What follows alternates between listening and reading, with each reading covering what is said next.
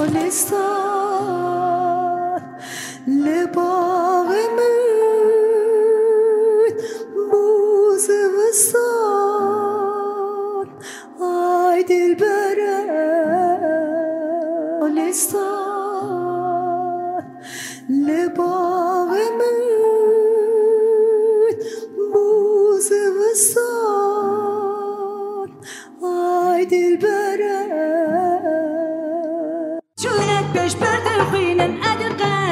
قلم که چون شر که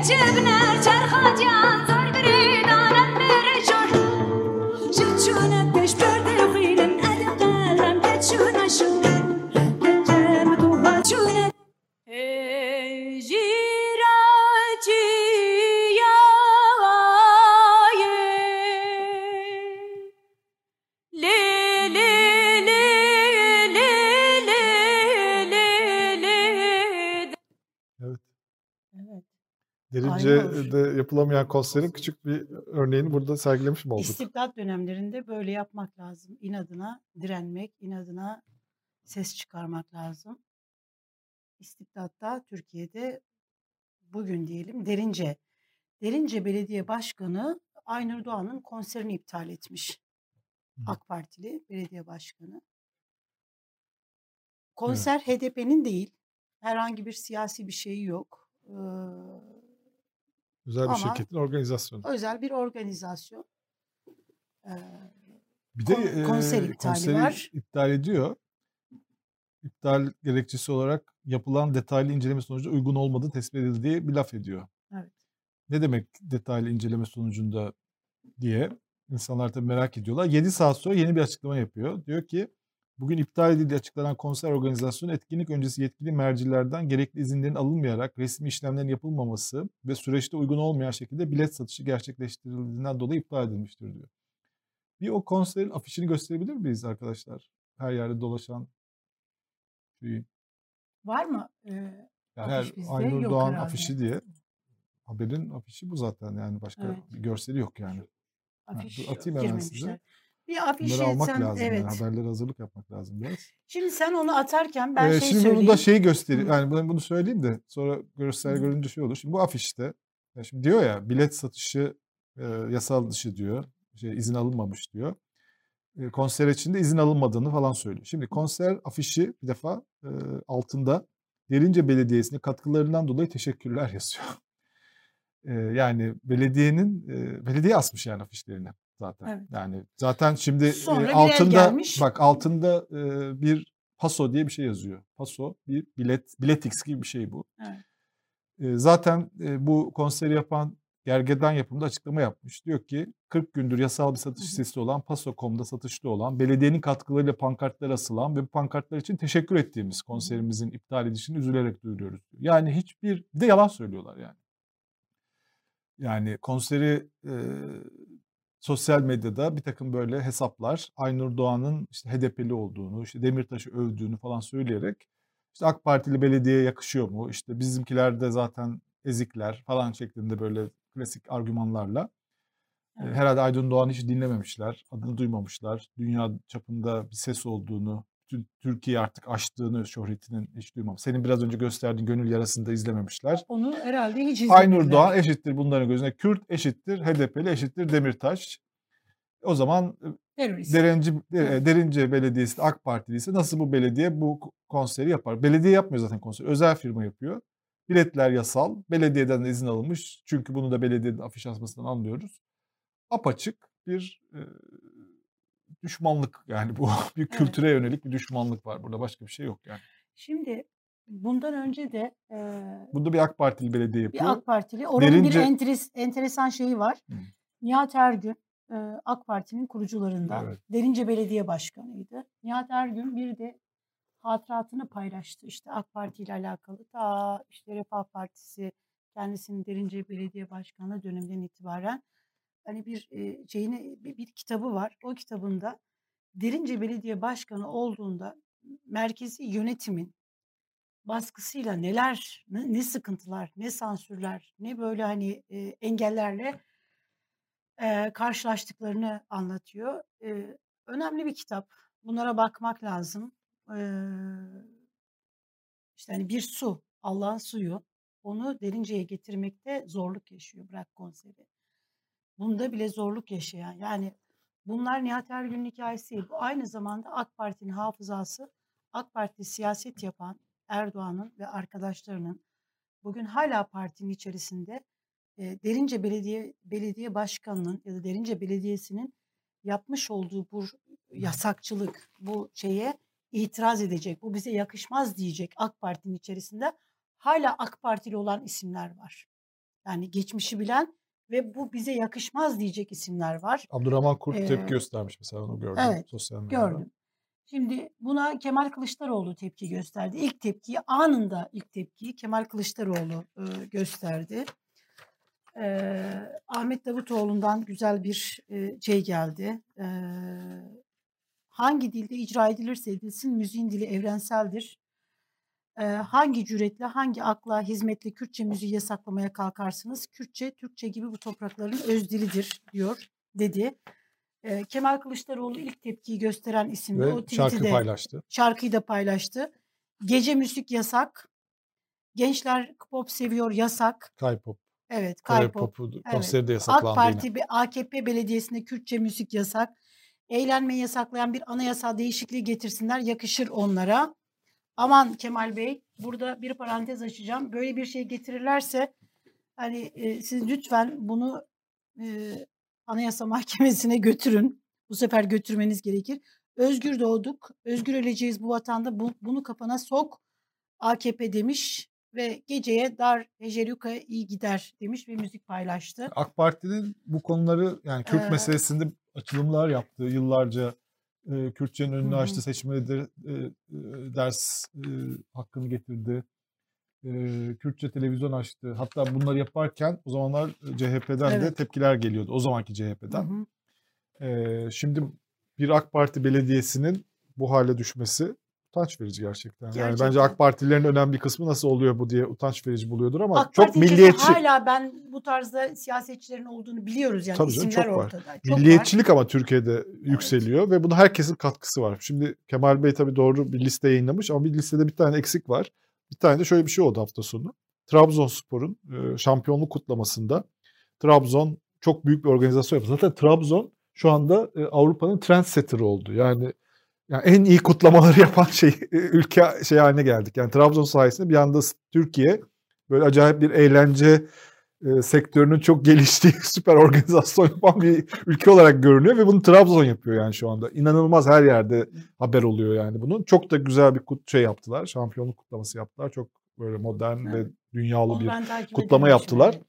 Kutlamada bir tane Yunanistan'dan e, daha önce de Trabzon'a gelmiş bir kemence sanatçısı. Yani bölgenin şarkılarını söyleyen, Türkçe de söyleyen bir kemence şarkıcısı. Türkiye'li başka bir e, Rum e, yine kemence e, müzisyeniyle beraber o da var programda. Bir sürü şey var. İşte en son Hande Yener, şey Hande Yener diyorum şey. e, Demet Akalın var. işte başka şeyler var. ismi birbirini hep karıştırıyorlar. Sen de karıştırdın Karıştırıyorum burada. evet. Ha. Ee, onu e, adamın işte Pontus soykırımı demiş işte e, zamanında işte Pontus e, meselesiyle ilgili hani Türkiye'nin tarihi tezine aykırı şeyler yapmış, şarkılar yapmış falan diye. E, Ümit Özdağ tweet attı. Sonra Oda TV haber yaptı ve Trabzon e, adam Yunanistan'dan buraya gelmiş olmasına rağmen sahneye çıkarılmadı. Yani şimdi adam Trabzonlu. Yani Trabzon asıllı. Yunanistan'da ama çok büyük bir kalabalık var. Yani buradan giden mübadelede gidenler var. Onun öncesine gidenler var. Göç edenler var. Bir savaş yaşandı 100 yıl önce. Savaşta Evet. e, kaybetti Yunanlar. Buradaki Rumlar da Yunanları desteklemişlerdi. Onlar da gittiler. Çatışmalar oldu. İnsanlar öldü. Her, yani korkunç olaylar yaşandı. Ama bundan 100 yıl önce oldu bu olay. Evet. Ee, 100 yıl önce olmuş bir tarihi olayla ilgili o sanatçının farklı bir perspektif olabilir. Yani sonuçta buralı, oraya gitmiş, göç etmiş falan. Hani bizim de böyle göç hikayelerimiz var. Bir sürü Balkanlardan göç, Kırım'dan göç ve acı hikayeler ve oralarda yaşadıklarımızla ilgili de acı tecrübeler var yani. Ama yani bunu bir nefrete çevirmemiş. Ee, Türkçe şarkı söylüyor, Trabzon'a geliyor, Trabzonspor'u tutuyor. Yani bir nefret etmiyor yani buradan çok belli. Evet. Trabzonspor'un kutlamasında da kemence çalacak yani. O da yasaklandı mesela. Türkiye'de çok acayip bir şey var. Yani şimdi bu mülteci meselesiyle ortaya çıkan bir dalga. Her alanda şimdi herkes bunu sadece mültecilerden ibaret olacağını zannediyordu ama biraz daha şey olan insanlar uyarıyorlardı. Bak arkadaşlar tamam mülteci meselesinde sorunu işaret edin de milliyetçilik, ırkçılık yapmayın. Bu sadece mültecilerle ibaret kalmaz. Her şeyi vurur diye. O yaşanıyor maalesef Türkiye'de. Şimdi sadece bu değil. Evet her alanda bir hani e, her alanda yasakçılık, her alanda şey olduğu, baskı olduğu zaman bunun adı zaten istibdat e, diyoruz.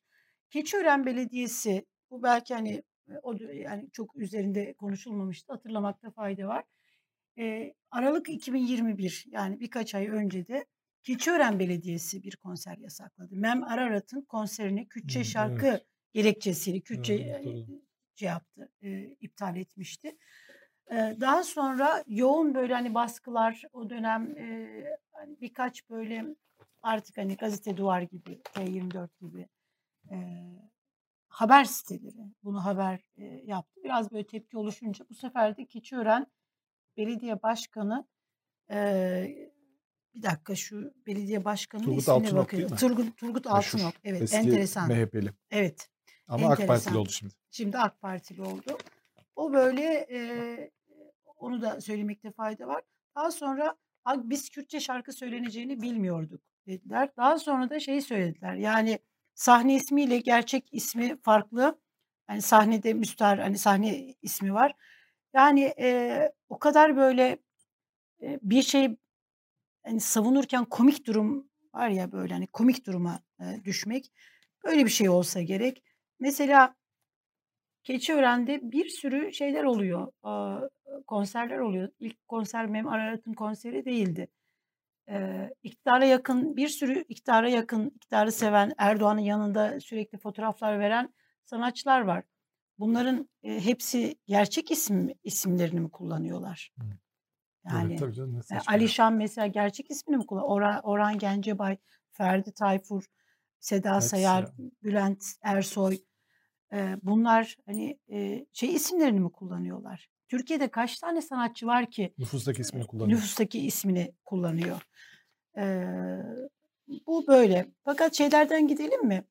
E, dün e, İstanbul AK Parti İl Başkanı bir tweet attı. İstanbul İl Başkanı'nın attığı tweet'e bir bakalım arkadaşlar. Ee, tweet'te şöyle söylüyor. Diyor ki 1 Haziran'da eee 1 Haziran'da biliyorsunuz Ekrem İmamoğlu'nun eee, şeyi var. İyi var. davası var. Ya biraz ben. Evet 1 Haziran'da onunla alakalı da bir karar verilecek. Canan Kaftancıoğlu hakkında artık hani mahkumiyet kararı çıktı. Birazdan konuğumuz bu vesileyle şey yapalım. Canan Kaftancıoğlu davasını ve süreçlerini en iyi bilen isimlerden CHP İstanbul Milletvekili ve Türkiye Büyük Millet Meclisi Adalet Komisyonu üyesi avukat e, Turan Aydoğan bizlerle olacak. 10 dakika sonra stüdyoya alacağız kendisini konuşacağız. Ee, Canan Kaftancıoğlu hakkında mahkumiyet yani e, bu böyle böyle bir Türkiye olamaz. Şimdi bu nasıl bir şey oluşacak geriye dönük olarak? Yani bir şey yapıyorsunuz Yargıtay'dan utanç verici bir karar çıktı. Ee, Osman Nuri Kabaktepe'de ondan sonra bak pazar yani dün bir tweet attı ve şöyle söylüyor. Diyor ki İstanbul halkının artık bu boş vermişliğe tahammülü kalmamış. Vatandaşlarımız layık olduğu hizmetlere ve hak ettiği kent yaşamına kavuşmak, işi ehline teslim ederek gönül belediyeciliğini iş başına getirmek için gün sayıyor. Gün sayıyor. Seçim midir bu? Bu ne demek? Hmm. Osman Bey bu ne demek? Bu Bunu ne için? Neye atıfla söylüyor? Hani niye söylüyorsunuz? Ve diyor ki Seçimi zira mi ayan söylüyor beyan, yoksa? Hayır. Zira ayan beyan görülmektedir. Şimdi seçim için söylüyorsa seçimi söylesin. Seçimlere daha çok uzun zaman var. Ne gün saymasından bahsediyorsun? Yani İki yıl var. iki yıl var. İki yıl varken gün mü sayılır? İki yılda ay sayarsın, hafta sayarsın, yıl sayarsın. Gün mü sayılır? Şimdi Evet. hala hazırda Ekrem İmamoğlu ile alakalı böyle bir gelişme varken CHP İstanbul İl Başkanı hakkında mahkumiyet kararı çıkmışken iktidar partisinin il başkanı böyle bir tweet atarsa, böyle bir açıklama yaparsa bu ne anlama geliyor? Şu Daha açık ben söyleyin. Ne anlama geldiğini sana söyleyeyim mi? Yani Kayyum atayacaksınız? Ekrem İmamoğlu'nun Ekrem İmamoğlu hakkında mahkumiyet kararı çıkacak da bunu mu biliyorsunuz? Ekrem İmamoğlu'nun e, Neyi bu seçim olmasa da bir dahaki yani? seçimde Cumhurbaşkanlığını e, Çok- İstanbul Belediye Başkanlığı kazandığı oranlarda kazanması anlamına gelir bu. Bunu herhalde farkındalar değil mi? Çünkü bu Ya, hikayeden yok, önce farkında yaşandı. değiller.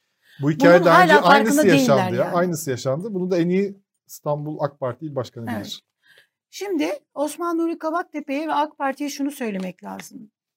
Yani eğer partinize yani dış güçler, dış operasyon diyorsunuz ya, hiç dışarıda dış operasyon, dış güç aramanıza gerek yok. Eğer partiniz yıpratılıyorsa, şimdi Ömer Çelik'in açıklaması var biliyorsun, o da çok e, enteresan. alakası var Üzerinde, diyor. ki bizim üzerimize Cumhurbaşkanımız ve bizim üzerimize hemen bizden Yargı biliyorsunuz. kararı Yargı diyor. karar. Sayın Ömer Çelik, yani e, halk niye böyle düşünüyor? Siz ne yaptınız ki halk bir şey olduğu zaman yargıdan bir karar çıktığı zaman Cumhurbaşkanından biliyor, AK Parti'den biliyor, sizden biliyor. Niye yani? Bu toplum bu algıya böyle toplum ruh hastası değil, şizofren de değil bu toplum. Bu halkta böyle bir hastalık falan yok. Ne yaptınız da siz? Artık hani böyle kararlar olduğu zaman direkt böyle gözler Beştepe'ye bakıyor, size bakıyor. Hadi söyleyin bakalım bunları. Şimdi sizin İstanbul İl Başkanınız böyle bir açıklama yaptığında 1 Haziran'a gün saya gün sayıldığı bir şeyde yani böyle bir sürece girilmişken yani gün sayıyor gün sayıyor şeyini bir açıklayın bakalım ne oluyor? Diyor ki iki karpuz bir tek koltuğa sığmazken İstanbul'u başka hülyalar için koltuğun arkasına altına sıkıştırmaya çalışanlar hem İstanbul'u hem koltuğu kaybedecekler. Tamam hadi buradan burada böyle bir düzeltme yapmış sonradan. Nedir yani bu? Yani, nedir? Yani bunu bir açıklamaları gerekiyor. Bilmiyorum. Ankara İl Başkanı'nın bir açıklaması var Yıldıray. Evet, bu da sen altını çizmişsin. Ben de şimdi okudum onu. Bu okusana da onu. ilginç. Enteresan değil mi? Akit gazetesine Evet, konuşmuş. Akit Gazetesi manşet- manşetinde Mansur için dava değil koltuk önemli diyor. Şimdi dava ne davası? Onu şey yapıyoruz. Diyor ki e, Yavaş'ın ne olduğu belli değil diyor Ankara AK Parti İl Başkanı. Hı hı. Ülkücü mü, sağcı mı, muhafazakar mı yoksa başka yerlerden talimat mı alıyor anlamak mümkün değil. CHP'lilerden çok CHP'lilik yapmaya çalışıyor. CHP'li işte zaten. ne yapacak? Çöpü çukuru hizmetsizliği Çankaya ve Yeni Mahalle Belediyesi'nden biliyoruz. Yavaş baş şehri tam bir CHP zihniyetiyle yönetiyor. Ne zihniyetiyle yönetecekti? ya ne İhbar zihniyetiyle ediyor yani. Bu CHP'li olmuş diyor. Bu da iyi bir şey şu anda Mansur Yavaş için. Mansur Yavaş tam tersinden eleştiriliyor ya acaba hani aday hala olursa şey mi MHP'de aklı kaldı mı işte hani şey olur mu Kürtlerden falan oy diye. alabilir mi falan diye. Kürtlerden oy Ama. AK Parti İl Başkanı diyor ki tam bir CHP'li diyor Mansur Yavaş için. Ne güzel. Mansur İyi Yavaş referans. bunu alsın Bunu mesela koyabilir. şey yapabilir, kullanabilir. Evet. Bu arada ben bir tane video atmıştım arkadaşlar. Onu bir gösterebilir miyiz? Bundan 6 ay önce edilmiş bir söz. Onu bir dinleyelim. Heyecanlanıyorum. Hani hep de hayal edersiniz ya şöyle bir uyusam da 6 ay sonra uyansam diye. Bir uyuyun 6 ay sonra uyanın Türkiye'de. Hangi noktada Çok uyanırsınız farklı siz? noktalara gideceğiz. Çok farklı noktalara. Gözlerinize bakıyorum onu göremiyorum. Evet. Evet. Söyleyin onu da gözlerinizden bakalım. göremiyorum.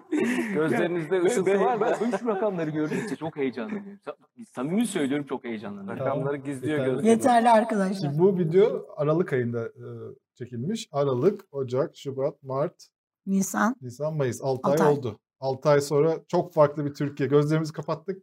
Ama 15 Aa, gün var. geldik. Ha, da 15 gün var daha şeyin Ha, bitmesine. 15 günde bir mucize olabilir. Bu bir mucize. Alaaddin'in sihir lambası falan bir mucize olur. 6 ayda 6 ayda diyor bambaşka bir yer. Gözlerinizi kapatacaksınız diyor 6 ay sonra. bir açacağız. Evet. Hop. Şimdi sorsak bir 6 ay daha bir kapat bir daha kapat. Ya çok enteresan birisi değil mi e, Nurettin Çok Nebati? sevimli ya. Çok, Çok sevimli. Yani Bence çok iyi bir insan zaten ekonomi işte battı batıyor. Keşke böyle tanışmasaydık. E, Ya evet ama şöyle ekonomi battı. AK Parti ekonomiyi falan düzeltemez.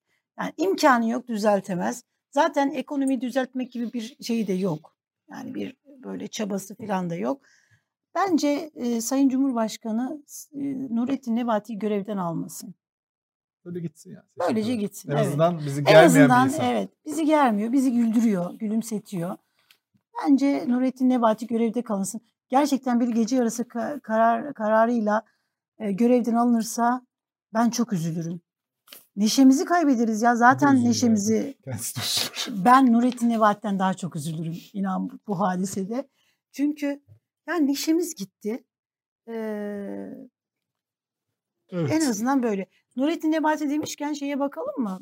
Ee, bu hani Bakmayalım e, deme hakkım yok herhalde okuyacağız. Güldür Güldür o nihayet kadar gecikmeli olarak e, bir tweet attı, paylaştı Süper. Biz Nurettin Nebati. burada ben olsaydım ben hatırlıyor musun? Ben demiştim ben olsaydım paylaşırdım diye. Evet gözlerimdeki ışığı görüyor musun Farkında falan diye. olmadan evet. danışmanlık hizmeti veriyorum galiba. Bunların faturasını gönderelim. Bir önce şeye bakalım arkadaşlar. Ee, Nurettin Nebati ile alakalı skeçteki kısma bakalım. Bir dakika. Ya gitmeden son bir şey soracağım. Gözlerime bakın. Ne görüyorsunuz?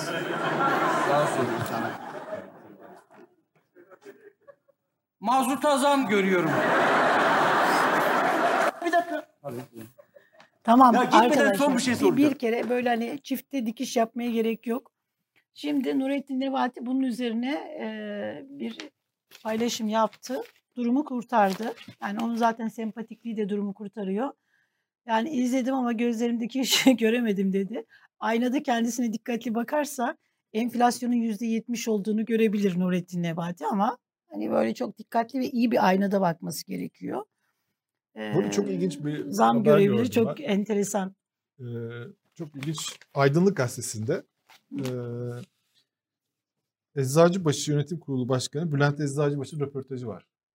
Çok enteresan değil mi? Aydınlıkta. Nasıl yani aydınlıkta mı? Aydınlığa konuşmuş. Bayağı Aa. benden haber mi yaptılar diye baktım. Yok bayağı aydınlık muhabirliğine röportaj vermiş ve manşette zorluklar göğüslenir. Aa, Çok ilginç ilişkiler var yani Türkiye'de. Ekonomide her zaman sorunlar ol- olabilir. Biz bu koşullar hep aşılır diye düşünüyoruz. Şu anda yatırım maliyetleri yüksek olabilir. Ancak yatırım erteleme konusu alternatifiyle hesaplandığında uzun vadede zararı çok daha büyük olabiliyor demiş.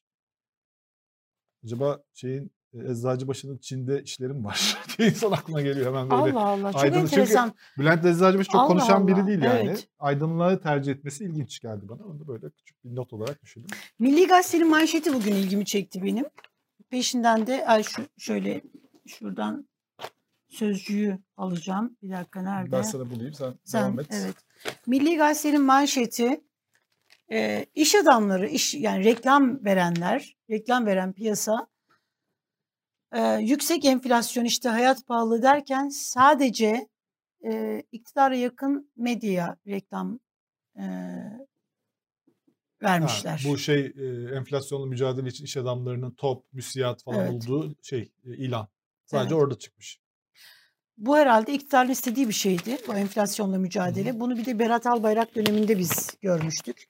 Bütün böyle e, ma- markalar, mağazalar böyle şeyler e, Evet, bize de gibi. biz de enflasyonla mücadele etseydik. Evet. Bize verseydiniz Biz de böyle hatta şey yapardık ya. O kadar reklam verilmiyor ki.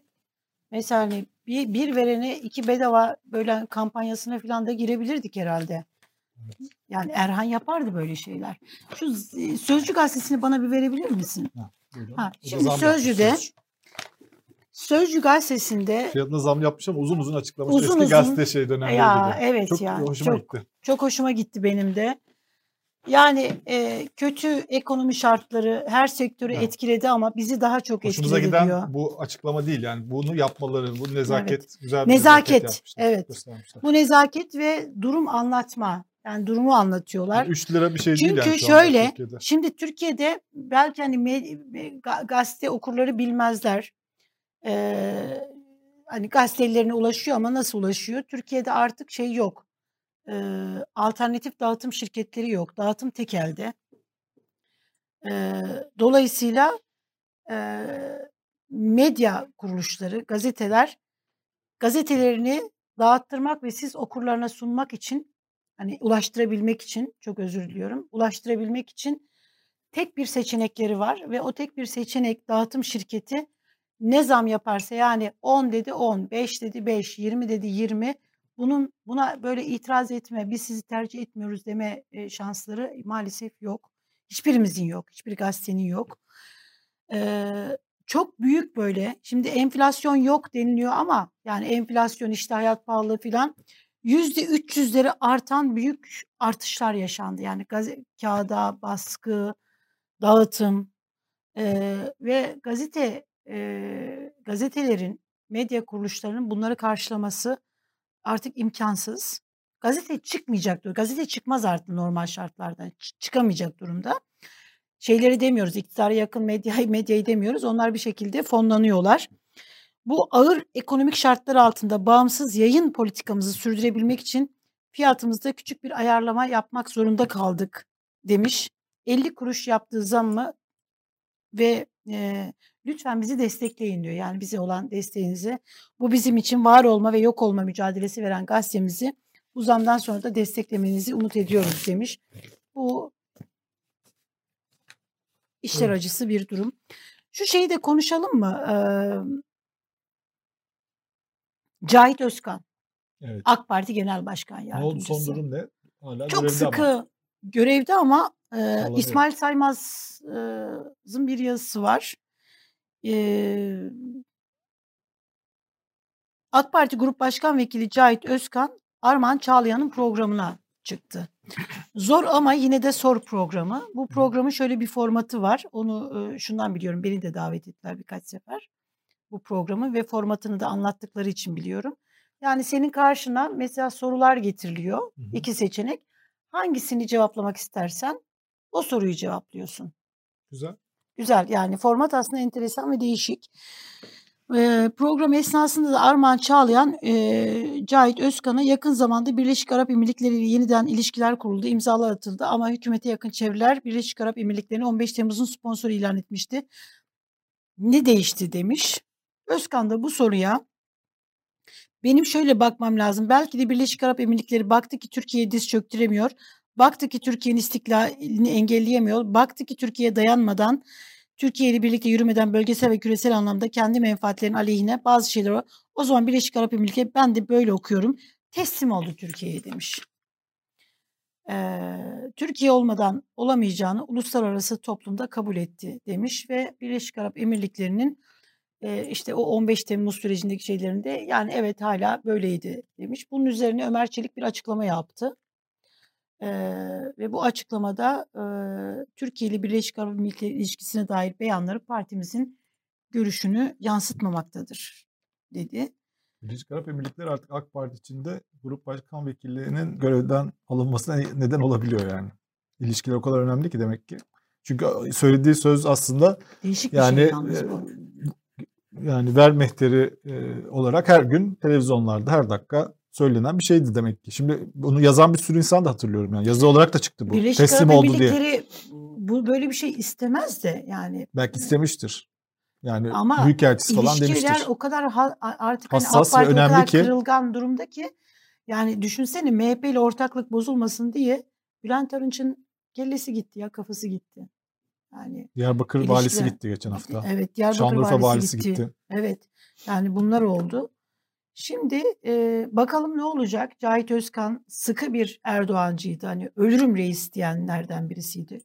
Cahit Özkan, Bülent Turan bunlar hani varlığım varlığınızı armağan hani olmasaydın olmazdık gibi açıklamalar olan e, isimler. Dolayısıyla bakalım bu açıklama o ölürüm reis e, şeyini ne yapacak yani orada Evet. ne olacak? Enteresan. Ali Babacan ekonomiyi 6 ayda düzeye çıkartacağız demiş. Ee, bugün enflasyon e, pardon işsizlik, İşsizlik oran rakamları. evet işsizlik rakamları açıklandı. Sen istersen gel yavaş yavaş Tamam, Yıldıray. geleyim. Evet, Ee, Abdülkadir Selvi'nin Canan Kaftancıoğlu yazısı var. Gördün mü onu? Onu görmedim. Ne Onu- diyor? Onu şimdi konuğumuzda konuşuruz. E, Tamam. E, TÜİK e, işsizlik oranlarını açıkladı ve cari açık e, miktar açıklandı. İşsizlik oranı e, yüzde 11.4'e yükseldi. Yani işsizlik Türkiye'de yükselmeye devam ediyor. Bir taraftan TÜİK İşkur işsizlik oranlarını tırpanlıyor ama bir taraftan o böyle şey yani bir yer var ya bir yeri böyle kapatıyorsun öbür taraf patlıyor orayı kapatıyorsun öbür taraf 50 bin kişi artmış Türkiye'de. E, işsizlik işsizler ordusuna 50 bin kişi daha katılmış bir önceki aya göre.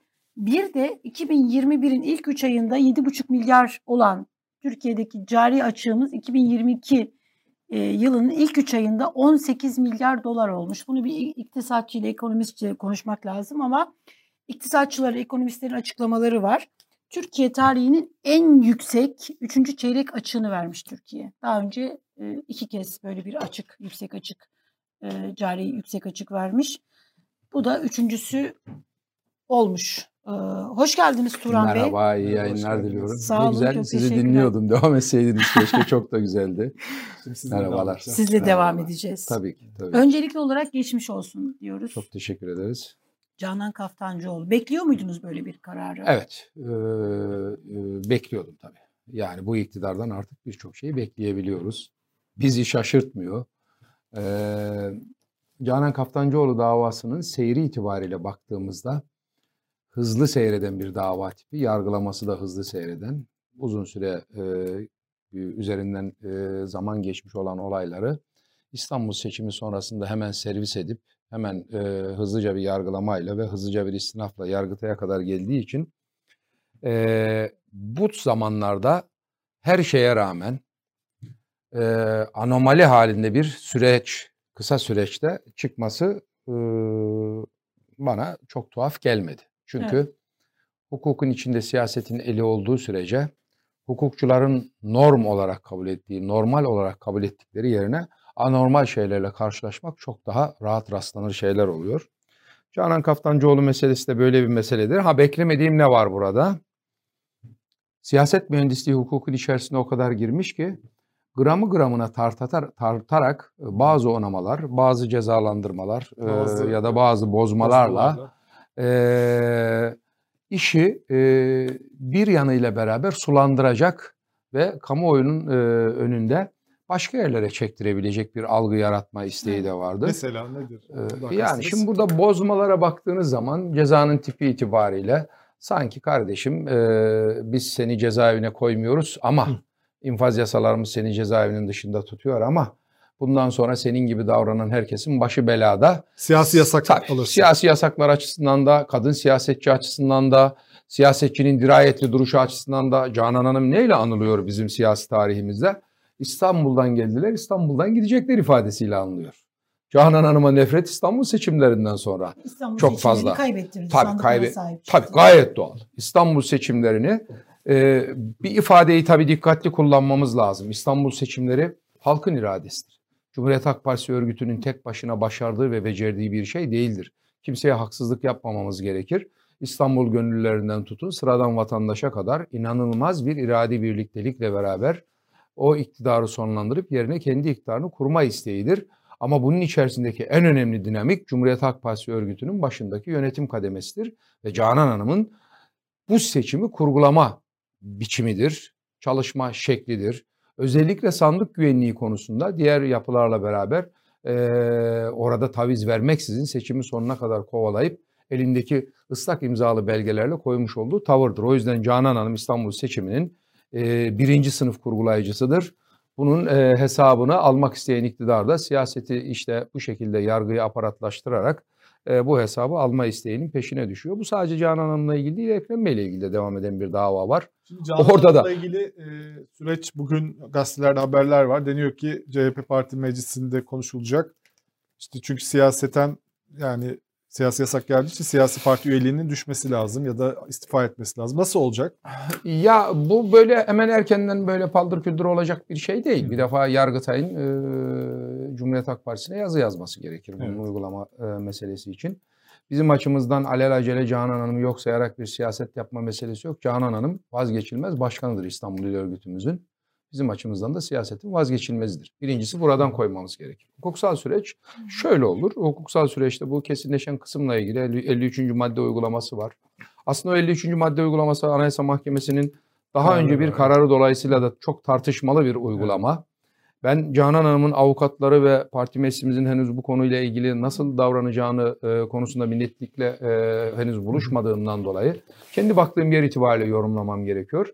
E, bu tarz uygulamaları bir önceki Anayasa Mahkemesi üzerinden doğru yorumlayarak sonuna kadar uygulamamanın yolunu aramamız gerektiğini düşünenlerdenim. Yani ama parti meclisimiz, Canan Hanım, avukatları, etraftaki diğer hukukçular kümülatif anlamda başka bir e, alan oluşturursalar çünkü şöyle de bir durum söz konusu. E, siyasetin çok geriliyor olması vatandaşı kendi kararlılığını sandığa yansıtma konusunda da sandıktan soğutur hale gelebiliyor. Evet. Siyaseti germek isteyen daha çok faşizan partilerdir. Biz değiliz. AK Parti'dir. Müttefikidir. Faşizanlığın müsebbibi kendileridir Türkiye'de. O yüzden germe isteklerine karşılık bizim reflekslerimizin akil olması gerekiyor, makul olması gerekiyor. Vatandaşımızın açlığı, yoksulluğu işte bugün söylediğiniz rakamlar nedeniyle uğramış olduğu bütün yoksunlukları telafi etme gündemini de bir an önce yaratmamız gerekiyor. Evet. O yüzden e, bu konuyla alakalı kişisel görüşüm Anayasa Mahkemesi kararının çok doğru irdelenerek ona göre tavır alınması gerekiyor. Eğer süreç devam edecek olur ise en fazla Anayasa Mahkemesi Cumhuriyet Halk Partisi'ne ihtar göndermek durumunda kalır.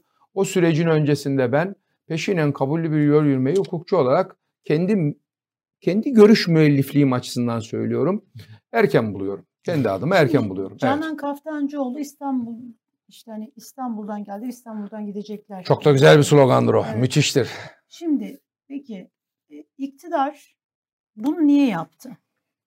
Hani Ömer Çelik'in açıklaması hani biz değiliz Şey, diyor ama gazetesine verebilir misin? Elif? Orada Abdülkadir Selvi'nin yazısını siz okudunuz mu Abdülkadir Yok Selvi'nin daha okumadım. Abdülkadir Selvi'nin Tamam, bugünkü yazısını zaman. okumadım ama şimdi Sayın Selvi Saray'ın Tam- içinden haber veriyordur o neyse. Evet, tam size Elif'in söylediği Evet, şeyi evet, doğrulayan evet. bir şey var. Sen bana ver gazeteleri Evet. ben bulurum. tamam. Niye yaptı? E, Yani ben siz bunu buna bir so- soruya soruyla yanıt versem sonra devam etsem olur mu? Soruyu So- soruya abi. cevap vermek zorunda değilsiniz. Ben Abi Bana soracaksın. Sizce İstanbul seçimleri niye iptal etti?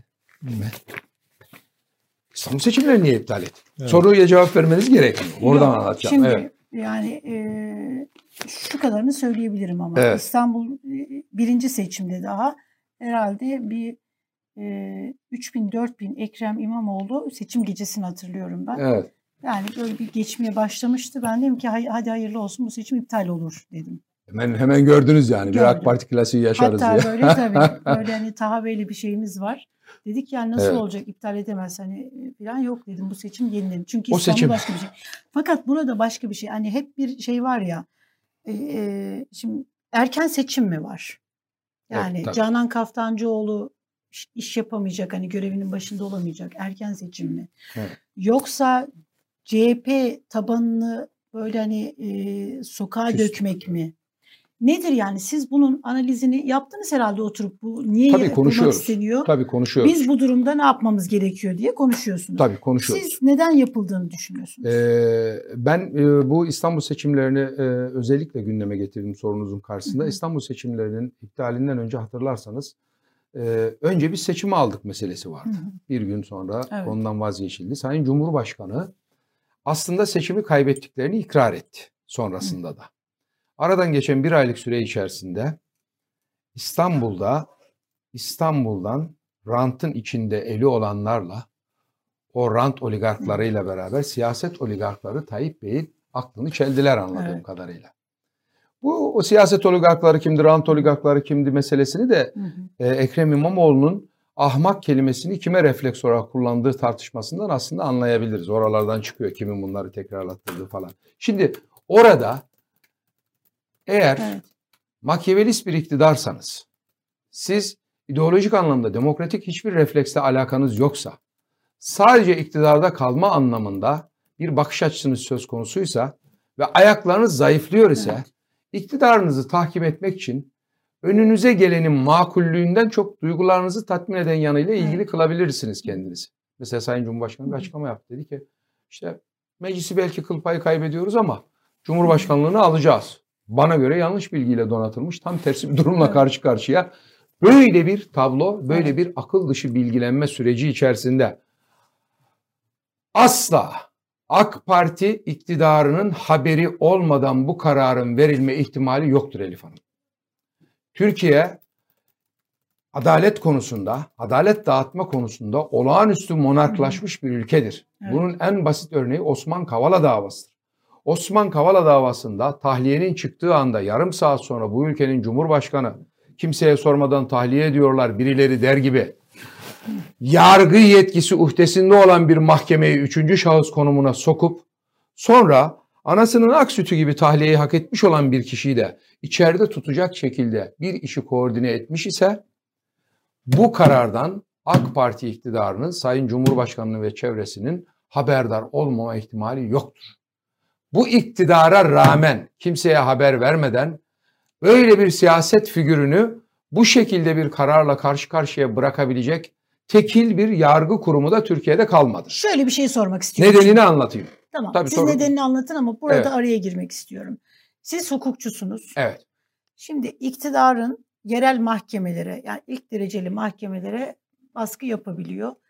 Ee, tabii hakim, coğrafi teminat, hakim teminatı olmadığı için de hakimler, Tabii, ilk dereceli doğru, mahkemeler eee, bir yerlere sürülmek endişesiyle Kaygılık. kaygılı ve oralarda etkili olabiliyor iktidar. ilk dereceli mahkemelerde. Fakat çoğunluk yani istinaflarda da şeyleri var. Oraya da elleri e, yetişiyor. Fakat Yargıtay, şimdi Yargıtay'da ya, Yargıtay'ın üzerinde HSK baskısı yok. Onların hani coğrafi teminat ya da görevden alma bir yerlere sürülme gibi bir şeyleri de yok. İtibarsızlaştırma çok kolaydır. Aha, Bir gecede- yani orada Yargıtay'a gecede- elleri uzanıyor mu bunu tabii, soracaktım. Tabii. Yargıtay'ın eğer üzerinde böyle bir gölge ya da el yoksa Yargıtay koltuğunda bir gün bile oturmamış bir Yargıtay üyesini Anayasa Mahkemesi'ne seçer miydi? Çok kolay mı zannediyorsunuz Türkiye'de artık bu yargıyla ilgili bağımsızlık alanı kalmadı. Hmm. Çok üzgünüm. Ben yargıyı yıpratmayı çok doğru bulmuyorum. Çünkü demokratik kurumlar bize çok lazım. Bu iktidarın gözü kör olabilir. Onları istediği şekilde karalayabilir. Onlarsız bir hayat düşünebilir. Ama biz yargının sücelerinin yetersiz olduğu yerlerde kurumları da yıpratacak yerde olmak istemiyoruz. Mesela Anayasa Mahkemesi'ni eleştirirken dikkatli eleştirmemiz gerekir. Yargıyı eleştirirken dikkatli eleştirmemiz gerekir. Diğer bağımsız kurumları, özel kurumları eleştirirken sücelere entegre eleştirmemiz gerekir. Kurumlar bize lazım. Yargı bize lazım. Ama içindekilerin artık dirayet gösterebileceği bir ortam yok. 2018 ve sonrası Türkiye tarihinde çok özeldir artık. Türkiye tarihinde herkes her şeyin tekleştiği yerde yargı en çok tekleşen kurumlardan bir tanesidir. Yani hani hafızalara kazınan şu ifade var ya, Rütük Başkanı'nın, Sayın Cumhurbaşkanı ne derse talimat addederim diye. Yargı Rütük Başkanı'nın olduğu yer gibi bir yerde şu anda. Ama içinde çok ciddi anlamda yargı bağımsızlığı ve tarafsızlığını koruyan, yargıç onuruna uygun olarak hayatını devam ettirmeye çalışan insanlar var. Onların ayaklarının altını öpmek lazım. Bu koşullarda hala o dirayeti gösterenin. Ama bu karar ve benzeri kararlar siyasalın aparatlaştığı, siyasetin aparatlaştırdığı yargı kararlarıdır. Tam bir mühendislik çalışmasıdır. Erken verelim kararı, şöyle verelim, şöyle olsun falan filan. Bundan siyasetin haberdar olmadığını kimse iddia edemez. Ama AK Parti klasiği var siyasette. Eğer bir şey iyi gidiyor ise arkasına geçip savunuyorlar. Kamuoyunda iyi bir algı oluşuyor ise. Eğer o algının yerine tezat bir şey oluşuyor ise o algının tezatlığının nedeni olan kararı veren kurumu karalamaya gidiyorlar. Şimdi ben bunun örneğini Acaba size. FETÖ'cüler mi yaptı? Acaba bilmem kim mi yaptı? Özür dilerim. Tabii buyurun. Abdülkadir Selvi yazısı Evet. biraz böyle. E, tam öyle bir suçlama yok ama e, Rize Artvin Havalimanı'nın açılışına gitmiş Abdülkadir Bey. Evet. Orada AK Partililerle yoğun bir 24 saat geçirdim diyor. İtiraf edeyim Canan Kaftancıoğlu kararı hakkında bu kadar farklı değerlendirmeler yapılmasını beklemiyordum diyor. Değerlendirmeler şöyle. Ekrem İmamoğlu tartışması muhalefette, muhalefeti karıştırdığı bir sırada Canan Kaftancıoğlu kararı bir Evet, anda gündemi Doğru değiştirdi söylüyor. diyor. Doğru söylüyor. E, zamanlama çok önemliydi. Tam da muhalefetin birbirine düştüğü sırada Canan Kaftancı kararı muhalefete can suyu gibi oldu. Yapıştırıcı bir görev yaptı diyor. Muhalefet ne zaman karışsa bir el devreye giriyor. Altılı masayı bir arada tutuyor diyor. Yani bunlar AK Partiler Hı söylüyormuş. hı. Canan Kaftancıoğlu hakkında PKK terör örgütünün propagandasıyla halkı kim ve düşmanlığa sevk etmek iddiasıyla verilen ceza bozuldu. As- oysa asıl PKK propagandası yapmaktan, halkı kim ve düşmanlığa sevk etmekten ceza verilmeliydi diyormuş AK Bu bir Partiler. gazeteci değil mi? Meslektaşımız. Hayır onu ha, o AK oradaki tespitler. dediğini aktarıyor. Tespitler. Evet. Evet, evet, evet. Cumhurbaşkanı hakaretten verilen cezanın onanmasıyla birlikte adrese teslim bir şekilde Cumhurbaşkanı Erdoğan hedef Hı hı. gösterildi diyor. Bunlar AK Parti'nin aktarıldı. Kendisi tamamen kararı eleştirdiğini yazmış hı. Abdülkadir Bey. Ee, tweetlerinden böyle bir dava açılmasına e, işte arkeolojik kazılar yapılarak şu suç delili hı. doğru bulmuyorum diyor. Bunu onaylamıyorum diyor. O Hı hı. daha net bir şekilde karşı çıkmış. Ne diyorsunuz Tamam. AK Partilerin Ee, değerlendirmelerine? e, bu tartışmaların oluştuğunu tabanda ben de biliyorum. Ee, Cumhuriyet Halk Partisi tabanında bir yapıştırıcı görevi gördüğünü de görüyoruz. Çünkü biz e, zaten bırakın il başkanımızı mağduru savunan bir partiyiz. Her zaman mazlumun yanında olan bir partiyiz. Zalimin karşısında olan bir partiyiz. Bizim reflekslerimizin reflekslerimizin burada yoğunlaşması kadar normal bir şey yok. Ama Elif Hanım'ın az önce sorduğu soruyu devamını tamamlama ihtiyacı duyuyorum neydi nedeni ve siz ne yapmanız gerekir diye sordu özetle soruyu. Ee, nedeni siyaset mühendisliğiydi. bu sonuçlar hesap edilmedi. Bu sonuçlar hesap edilmedi. Ee, e, belki Sayın Cumhurbaşkanı'nın siyasette e, mıntıka temizliği yaparak e, a, genel başkanımızı tek başına bıraktırıp ona saldırmayı kolaylaştırma amacıyla beraber baktığı bir nokta da olabilir. Çok iddialı olarak söyleyemiyorum ama siyasette yalnızlaştırma arayışları olabilir bu kararların içerisinde. Ama burada ne yapılması çok daha kolay. Çok daha önemli. Bir, biz bu ve benzeri olaylarda artan bu adaletsizlikler e, karşısında bir defa bir demokratik haklar manzumesini sonuna kadar ve eksiksiz kullanması gereken bir yerdeyiz. Eğer bunları kullanamaz halde olursak toplumun biriken tepkilerini doğru yerde tutarak yolu yürüyemezsek bizim başarısızlığımız olur. Biz Cumhuriyet Halk Partisi ve demokrasiye inanan bütün kesimler açısından söylüyorum bunu. Birisi tiran gibi bir ülke yönetiyor ise siz de onun karşılığında ben sandıkta bunu sonlandıracağım yerine bir refah devleti, huzur devleti, sağlıklı ilişkiler manzumesi, bölgesel anlamda bir barış külliyesi oluşturacağım diyor iseniz onun ön adımlarını yine barışçıl yöntemlerle sahaya sürmek durumundasınız. Kitlelerin size olan güvenini pekiştirmek durumundasınız. Yani Canan Kaftancıoğlu'na verilen cezanın verildiği tarih ile öncesi ve sonrası aynı olamaz. Nasıl Enis Berberoğlu'na bir ceza verildiğinde öncesi ve sonrası aynı değil. Bir adalet yürüyüşü o tarihte ve adalet kurultayı yapacak şekilde ciddi bir refleks varsa ki çok önemlidir. Cumhuriyet Halk Partisi'nin sonraki yürüyüşünün ayak sesleriydi onlar. Buraları doğru doldurmamız gerekiyor. Buraları doldururken yalnız kitleleri tahkip edecek bir yerde doldurmamamız gerekiyor. Eğer kitlelerin takibine neden olacak bir davranışımız olursa tarihe karşı sorumlu oluruz. Yani bizim kendi siyaset yaptığımız kısmı mutlu edecek, ona şerbetleyecek, onu yumuşatacak, onu güncel olarak e, e, bir şekilde e, tatmin edecek ama orta vadede Türkiye topraklarında gerilimi artıracak, karşılıklı kamplaşmaya neden olacak, tahkimata neden olacak bir şeyin nedeni olursak bu bizim açımızdan doğru bir yol yürüme olmaz. Bizim iktidardan çok fazla sorumlu davrandığımız, uzun süredir sorumlu davrandığımızda bir konu bu. Biz Türkiye'yi bütün o bu e, tekçi yapıdan zarar gören kesimlerin bir arada e, kotarabileceği bir demokratik hayat ülküsüyle şu anda yol yürümeye çalışıyoruz. Evet. Sadece kendi tabanımızla ilgili bir konu değil. Mutluluk arayışımız e, izin verirseniz Tabii, karşı, karşıtlığını edin. da bitireyim. Anlam bütünlüğü bozulması sonra Tamam. sizi. Bunun karşıtı nedir? Bunun karşıtı Süleyman Soylu'nun birkaç gün önceki ifadelerinde saklıdır. Türkiye 15 Temmuz'da yarım kalan bir kaos meselesi vardır Türkiye'nin diyor. O kaosu tamamlamak isteyenler olacaktır. Biz de onlara karşı gerekeni yapacağız. Yani bu iktidar kendi tahkimatını gerilimde arıyor, fiziksel anlamda şiddeti artırmakta arıyor ve halkı birbirine düşürmekte arıyor. Biz istemesek de bu yolu deneyeceklerini biliyoruz. Görüyoruz, yapmaya da çalışıyorlar. O yüzden bunun karşılığı, bunun karşılığı bunun bu yola gidişi engellemektir. Bu yola gidişin panzehirini vermektir. Milleti doğru yerde tutmaktır. Milletin çıkarlarını anlatmaktır, ihtiyaçlarını anlatmaktır, çözümleri anlatmaktır. Sadece duygusal anlamda kendi travmalarımızı birkaç gün sahada tutup ondan sonra her şeyi unutmak değildir. Türkiye'nin gerçeğine dönmektir. Türkiye'nin gerçeğine döndüğümüz zaman toplumun çoğunluğu bu tahkimatlara, bu karşılıklı kamplaşmalara asla cevaz vermeyecektir. Buna eminim. Bu meselenin sorduğunuz konu- sorunun cevabı bu olsun. Bir şey soracaktınız size engelledim. Şimdi konuyu e, dağıtmak istemiyorum ama tam burada hani böyle sormazsam olmaz Tabii, diyeceğim bir tabii. şey. Tekrar parantezi birlikte kapatacağız ve Canan Kaftancıoğlu'na devam Evet. edeceğiz. Şimdi siz dediniz ki kendi kitlelerimizi memnun edecek, şerbetleyecek, onları işte hani böyle şey yapacak, böyle hani bir yerde durmayacağız. Kamplaşmayı, kutuplaşmayı, Türkiye'yi kucaklamamız gelir, gerekiyor. evet, kucaklamamız gerekiyor. Bu aynı zamanda hani rövanş konuşuluyor ya şimdi mesela AK. Parti kitle, dindar mütedeyin ki- kitlelerde bir tedirginlik de var. Yani bir Evet. ge- bir rövanş olacak mı, gerilim olacak mı bizim başımıza?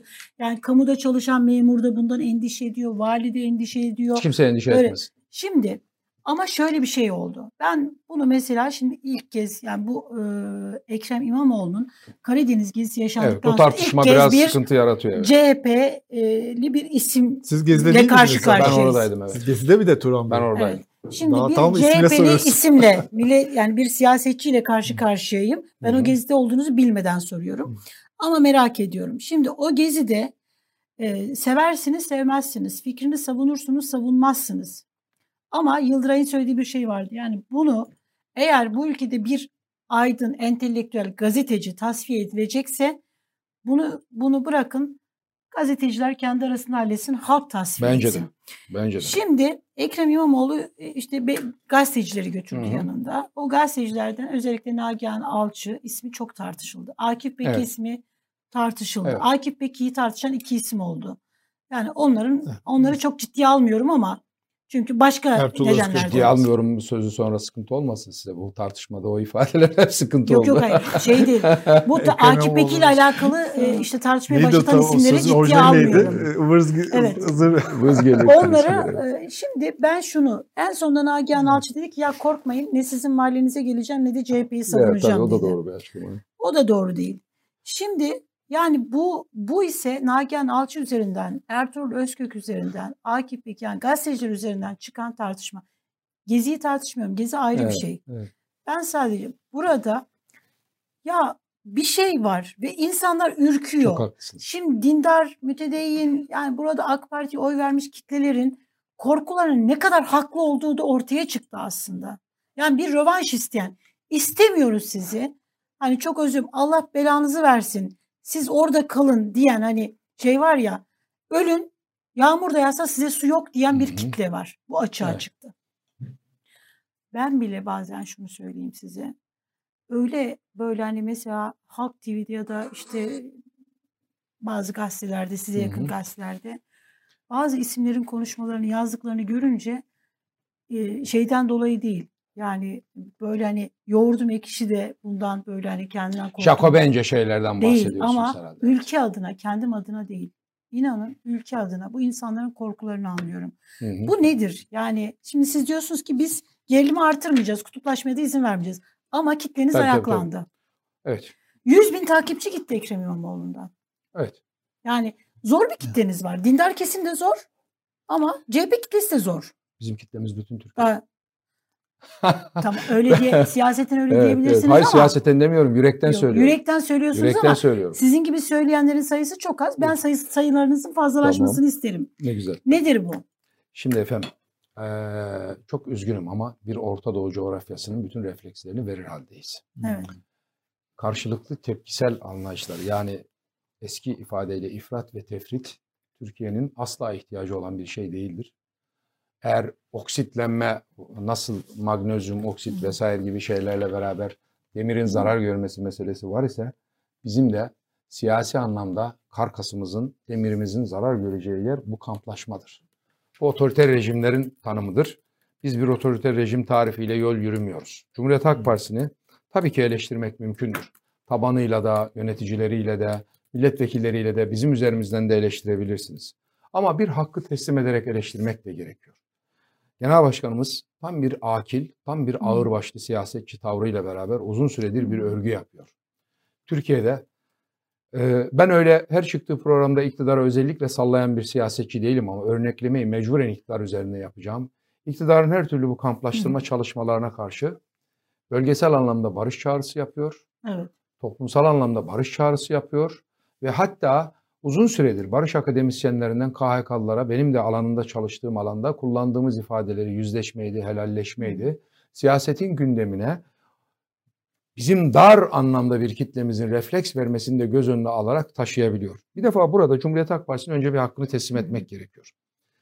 Ne 28 Şubat'ın siyasetçileriyiz biz, ne sonrasında AK Parti iktidarı karşısında sadece laisizm tarifiyle siyaset yapan yerde de değiliz. Biz laisizmi çok önemsiyoruz tabii. Demokrasinin içerisinde inançları da teminat altına alan öyle olağanüstü bir kurumdur.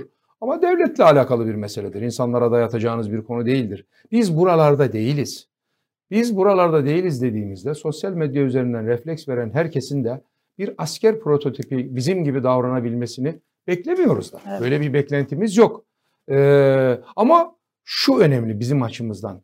Basın özgürlüğü yine basın özgürlüğüyle sağlanır. Eğer buradan basına döneceksek Evet. basın özgürlüğü basın özgürlüğüyle sağlanır. O gezide bulunan bir kardeşinizdim ben. Çok da mutluydum o gazetecilerin orada Sonrası olmasından. ürküttü mü sizi Ee, çıkan bu sesler? Ya görüntüler? şöyle e, o anlamda ürkütmedi. Yani sesler çıkar, toplum tartışır. tartışmadan çok e, e, kaçmamak lazım. Ölçü kaçırarak kişilik haklarına saldırı haline dönüştüğü zaman orada başka bir süreç başlar. Mesela Nagihan Yani- Alçı tekrar CHP, Nagihan Alçı bir sembol. Bir Nagihan Alçı, Nagihan. Alçı değil. Evet, Şimdi Nagihan Hanım bir sembol evet doğru. bir sembol. Ben şimdi izleyicilerimiz arasında diyorlar ki Nagihan Alçı'dan bıktık filan. Kardeşim mevzu Nagihan Alçı değil, Elif Çakır E, değil, tabii, Yıldıray tabii, Or tabii, değil. tabii, tabii. Size de aynı Şimdi- eleştiriler gelebilir. Hepimize Şimdi gelebilir. bir Evet. ezber ezber bozma siyaseti Kemal Bey e, yapıyor ve ben bunu çok önemsiyorum ve çok kıymetli Çok buluyorum. kıymetli. Bunu bir gerçek vatanseverlik olarak da Tabii, görüyorum. Tabii. Bunu buradan tabii, söyleyeyim. Tabii. Ee, ama mesela diyelim ki CHP bundan sonra ne yapacak? Mesela Nagihan Alçı'nın başına bu gelen geldikten sonra Hiç fark ya etmiyor. kitlemiz bizim tepki gösterdi. Nagihan Alçı'yı bir daha çağırmayalım mı? Hayır olur mu öyle Yoksa şey? inadına kardeşim bu Olur mu? İnadına da olmaz. Hayır öyle bir şey olmaz. Ne Çok makul. Ya Nagihan, Nagihan Hanım bizim genel başkanımızla da dönem dönem röportajlar yapıyor. Bundan bir yıl önce Çağrılmaya devam edecek. Tabii edilecek bundan, mi? bundan tabii ki. Bundan bir yıl önce bizim genel merkezimizin bir tanıtım videosu çekilmişti. Nagihan Hanım orada soruları sorandı. Ve o soruları sorarken CHP zihniyeti ifadelerini kullanarak, eleştirerek sorabiliyordu. Cumhuriyet Halk Partisi'nin demokratikleşme süreciyle toplumun o süreci satın alması aynı anda olmayabilir. Ama bu size şu kaygıyı vermesin. Yani Nagihan Hanım'a bir refleks verildi Hı hı. coştu sosyal medya. Belki çok tahrik edilmeseydi o kadar da tepki görmeyebilirdi. Çok da verimli bir geziydi. Çok da kaliteli bir geziydi. Sorular benim olduğum yerde orada otobüsün ön kısmında Ekrem Bey'in eşiyle ben de varım. Fotoğrafta yokuz doğal olarak çünkü o parça değiliz şeye e, mülakata. Şanslı Ee, hayır değil ben korkmam çekinmem. Asla. Ben bak sizin önünüzde ben Nagihan Hanım'la dönem dönem görüşen bir siyasetçiyim. Yani bugünün meselesi değil. Eğer öyle olsa Elif Hanım'ın programında ne var diye de sorma hakkını hissederler bizde değil mi? Başka bir tartışmayı gündeme getirme anlamında söylemiyorum. Bizim olduğumuz bizim Evet. olduğumuz yerde isimlerden öte görüşler de rahatlıkla konuşulabilmeli. Biz bir yani biz kendi bulunduğumuz yeri aslında siyasal liberalizmin en doğru yeri olarak tarifleme hakkına da sahibiz. Öyle mi? Yani liberaller bizim kadar şey değiller. Düşünsel anlamda bir liberallik tanımı tariflemiyorlar Türkiye'de. Böyle bir tablo var. Çünkü Türkiye'de liberaller öldürülmüş vaziyette zaten. Evet. Siyaseten yok edilmiş vaziyette. Biz aslında o boşluğu da dolduruyoruz. İçimizdeki bazı siyasetçilerin tavırlarıyla beraber. Bu beni korkutmuyor. Bu beni ürkütmüyor. Bu beni üzüyor. Bu beni üzüyor. Evet. Yani hani sürekli Aynı duygular. Evet, Ben de evet, aynı evet. Yani şu, ya biz sürekli hamasetle beraber bazı eleştiriler yapıyoruz. İşte, "Aa, da- işte Avrupa Birliği bizi aldı almadı. Ya almadı evet bazı şeylerde koymuştur önümüze. Engel. Ama biz demokratik bir kalite yakalamak zorundayız toplumsal anlamda da. O kaliteyi yakalayamazsak işte birbirimizle sokakta kavga ediyoruz, siyasette kavga ediyoruz, gazetelerin kavgası oluyor, bilmem ne oluyor. Bizim yandaş gazetecimiz olmamalı. Olursa utanırım. Olursa Sözlerinizi- utanırım. Az önce kullandığınız alıyorum. ifadeden utandım aslında. Dediniz ya size yandaş bir takım gazeteler Size falan. yakın dedim. Yanlış Yani demedim. Yok. ya yakın. yani hayır gazeteci özgür olacak öyle şey mi olur? Bizim en büyük önem verdiğimiz kurumlardan bir tanesi RTÜK'ün yeniden şekillendirilmesi meselesi. Bunu anayasa çalışmamızda anlatıyoruz falan filan. Nagihan Hanım'a üzüldüm. Onun o simge üzerinden gazetecilere yönelik eleştirilere üzüldüm. Eleştiri yapılması normaldir. Eleştiri Türkiye'nin demokratik geleneği içerisinde olması gereken bir şeydir. Beğenmediğiniz gazeteciyi ne var diye de sorgulayabilirsiniz. Ama kişilik haklarına saldırıya varacak kadar ve örseleyecek kadar saldırıları benim onamam mümkün değil. Ekrem İmamoğlu başka başka gazeteciler çağırarak hata mı yaptı yapmadı mı meselesine gelince 60 gazeteci var orada. Bildiğim kadarıyla 50'nin üstünde gazeteci var. Bu arkadaşlarımızın dışında da gazeteciler var. O kadar güzel de çalıştılar ki sahada. Çok da güzel bir seyahatti. O seyahat aslında altılı masaya yönelik olarak mesajların verildiği, yeri geldiğinde genel başkanımızın tek lider olduğu e, ve e, parti içerisinde onunla hiç kimsenin yarışamayacağı, bunun demokratik merkezi yapı anlamında da çok farklı eleştirilerin Ama olması genel gerektiği- mesajı Ekrem lider Bey. adaylığı mesajı yani değil mi? o öyle Bey? algılamış. Gazeteci öyle algılamış ama bunları ben duyan adamım orada. Yani sonuç itibariyle ben parti disiplini olarak da bakan bir yerdeyim. Siz peki eleştirildiniz mesela Ekrem Bey'le? Hayır benim, bana yönelik bir eleştiri yok. Ben e, e, siyasette bütün düşünceleriyle ortada ve çıplak bir adamım. Yani ben öyle e, nabza göre şerbet veren bir siyasetçi değilim. E, çoğu zaman partimizin görüşlerini en olması gereken yerde cesurca da Siz savunan. Karadenizlisiniz galiba Evet evet. Yani ben Trabzonsunuz. O memleketime gittim siz Beyköprü'ye. Trabzon'la Evet, görüşüyorsunuz. Şimdi burada ayrıca bana yönelik olsa ne olur olmasa ne olur? Biz doğruyu hep birlikte söylemek zorundayız. Diyorum ki kamuoyunun reflekslerine saygılı olmamız gerekiyor. Çünkü kamuoyu diye bir şey var. Artık bilimsel bir şey. Kamuoyu öyle de şekillenir, böyle de şekillenir.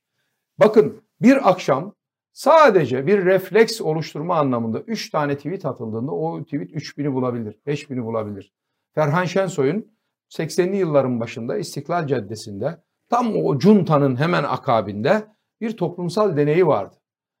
Nazi kıyafeti. Bir nazi kıyafeti giydi, oraya çıktı. Yatın dediğinde yatıyordu insanlar, kalkın dediğinde kalkıyordu.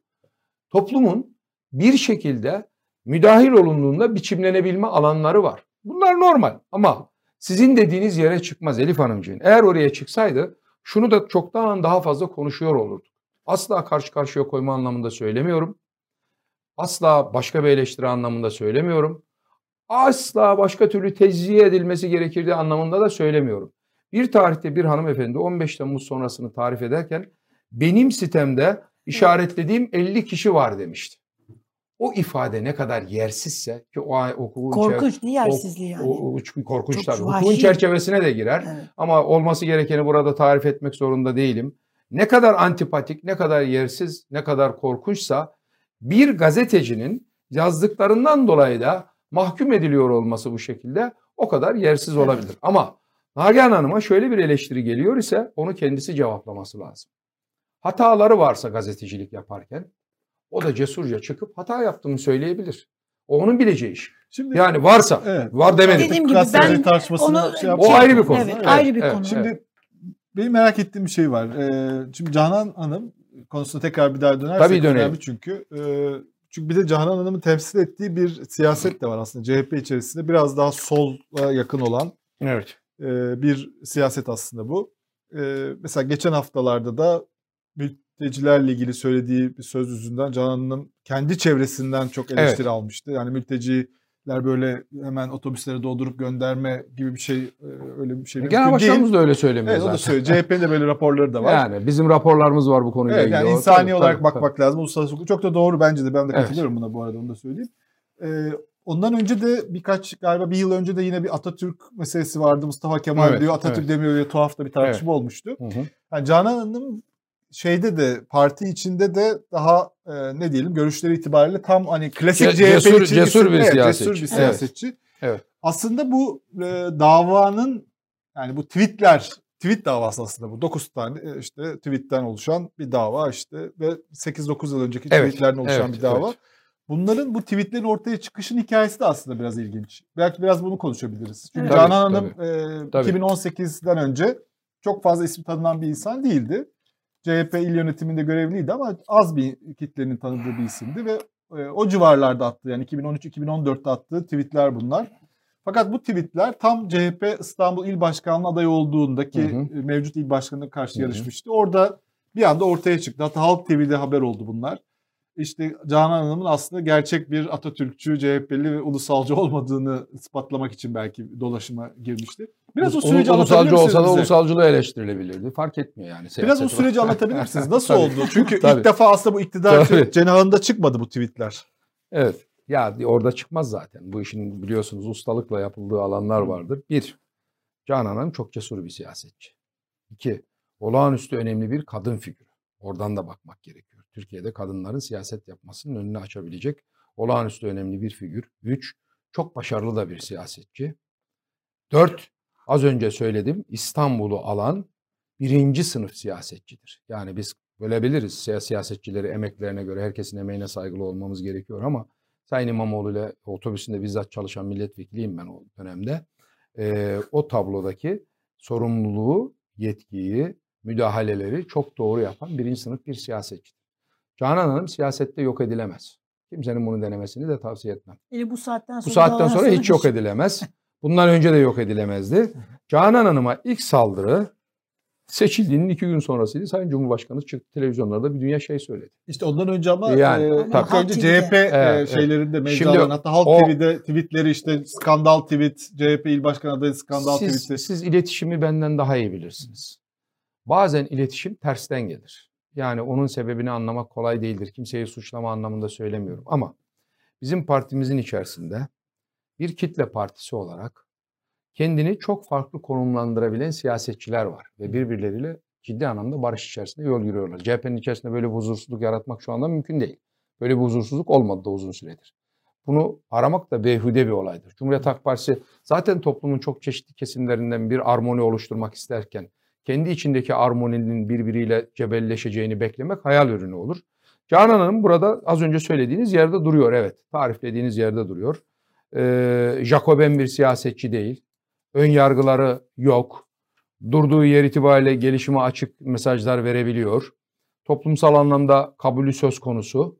Ee, daha yakın siyaset yapan arkadaşlarımız vardır. Daha az yakın siyaset yapan arkadaşlarımız vardır. Ama partimizin içerisinde doğrudan hiç kimse Canan Hanım'ı eleştirmedi aslında bugüne kadar. Parti içerisinden.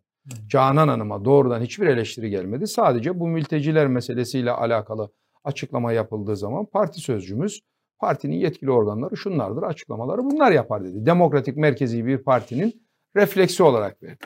Orada da orada da Canan Hanım'ın aslında kullandığı ifadeler e, ifrat tefrit boyutuna vardırılarak konuşulduğundan dolayı sorun ortaya çıkıyor. Yoksa biz hiçbir mülteciyi öyle paldır küldür otobüse doldurup gönderecek bir yerde değiliz. İnsan hakları e, örgütleriyle çalışan bir milletvekili olarak sürekli genel başkanımıza raporlamalar yapıyoruz ve biz ancak yaşanabilir bir Orta Doğu yaratma isteğimizi ortaya koymaya çalışıyoruz orada.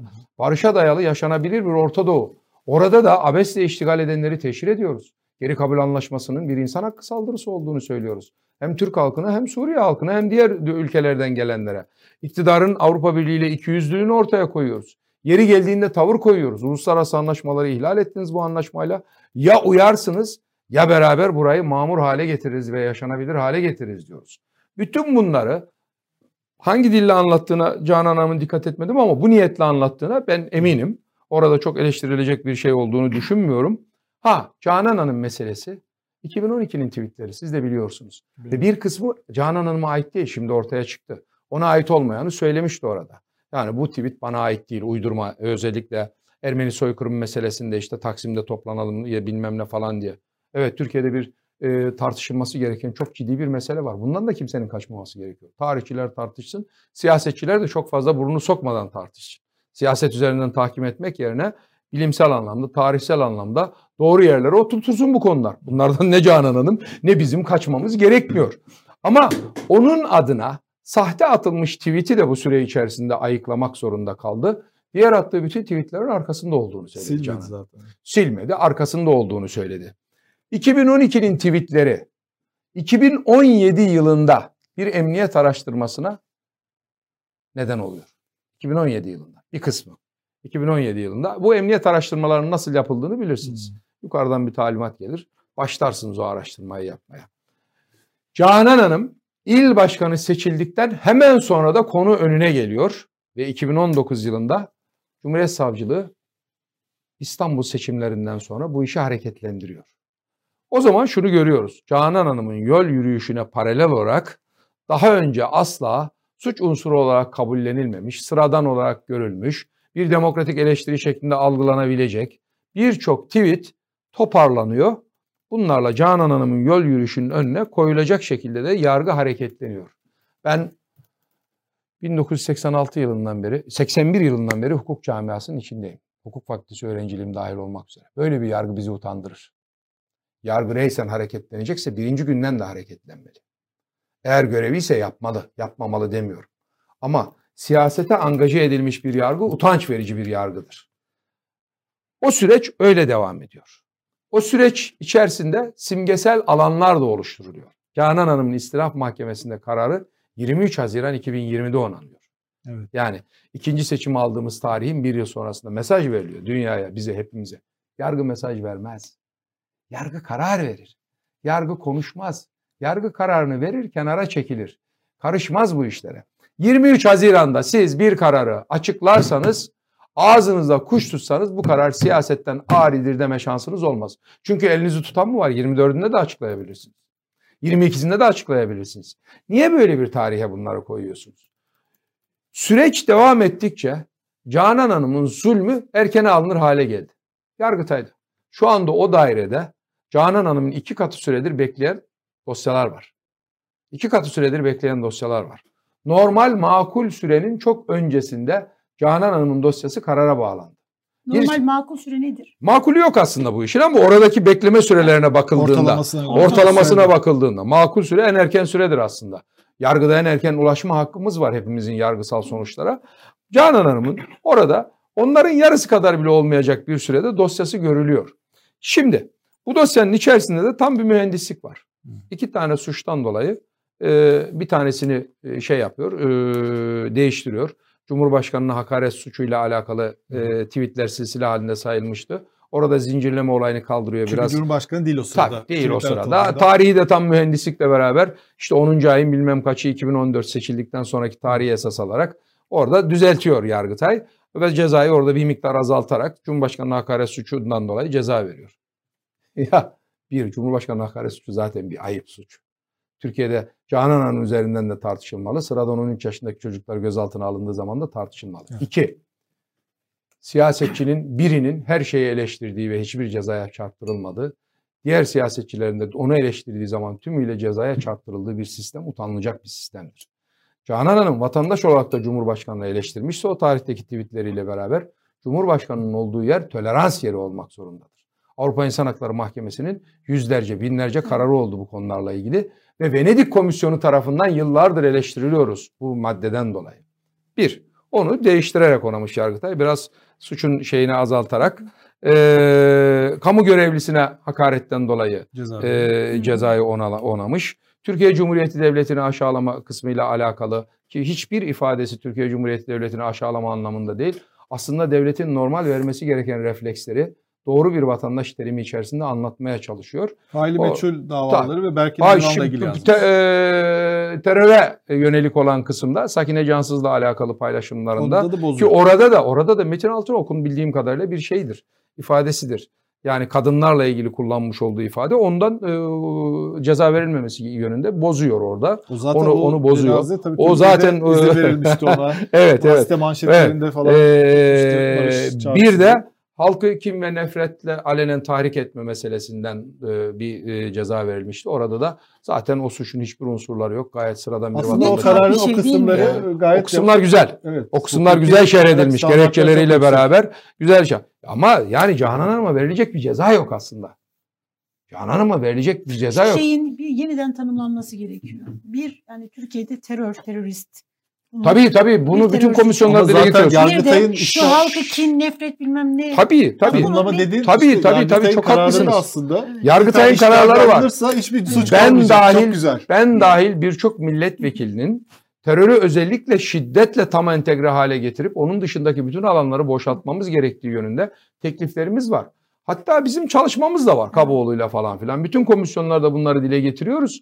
Önümüzdeki dönem Türkiye yeni bir sayfayı açar ise bu yüklerden kurtulacağız. 200'e yakın kanunda değişiklik yapmamız gerekiyor. Elif Hanımcığım sadece bu değil ki. En az 60 kanunda Türkiye'de bilgiye erişim engellenmiş vaziyette. Evet. Vatandaş bilgiye erişemiyor. Mahremiyet. Niye? Neyin mahremiyeti? Mahrem olan alanlar belli. Ve Türkiye'de faili meçhullerin şunların bunların aydınlanamama nedeni de buralarda yatıyor. Böyle bir ülkede hukuka dayalı, hukuk devletini öne alan, hukuka daha fazla iç içe olan, özgürlükleri daha fazla birbiriyle entegre hale getirmiş, hukuk, demokrasi, özgürlükler üçgenini doğru kuran bir yapıyı zaten kurgulamamız lazım. Bunu kurgulamadığımız zaman Canan Hanım böyle yargılanır. Siz en ufak bir yazınızdan dolayı terörle alakalı soruşturmaya ya da kovuşturmaya uğrayabilirsiniz. Hoşunuza git, e, iktidarın hoşuna gitmeyen bir yazı yazdığınızda başka bir maddeden dolayı da yargılanabilir hale gelebilirsiniz. Türkiye'de en çıplak yerde basın bence. Şu anda en Evet. çıplak yerde basın. Birçok meslektaşınız alakasız konularla gözaltına alındı, yargılandı, sorgulandı ve basın yargılanıyor, sorgulanıyor denildiği zaman da hayır onlar basın masın değil onlar terörist denildi. Çok kolay yafta. Çok kolay Turan yafta. Bey Evet. çok yani en korunaksız alanda Ben öyle düşünüyorum ve çok korunaklı Şimdi alana geçmesi gerekiyor evet. ba- basın basın kartları rehin tutuluyor. Tabii miyim Fahrettin yani? Bey'in şeyine keyfine bağlı ya o Yani işler. bir Öyle yazı şey olabilir mi? yazıyorsunuz, siyasetçi rahatsız oluyor, basın ilanı kullanıyor. Tarihte böyle bir şey yoktu. Evet. Şimdi yeni yeni huylar, yeni yeni şeyler çıkmaya başladı. Şunu soralım mı Canan? Canan Canan- Hanım'la alakalı şunu evet. da söyleyeyim de Canan Hanım bir simgedir. O simgeyi daha parlattı ve daha netleştirdi bu yol yürüme şekli iktidarın. Bizim de vazgeçilmezimizdir.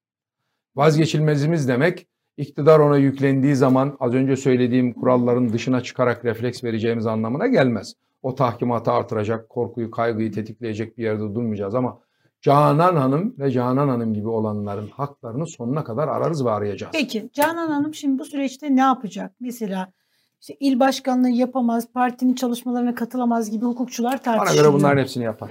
Ne yapacak? Ne olacak?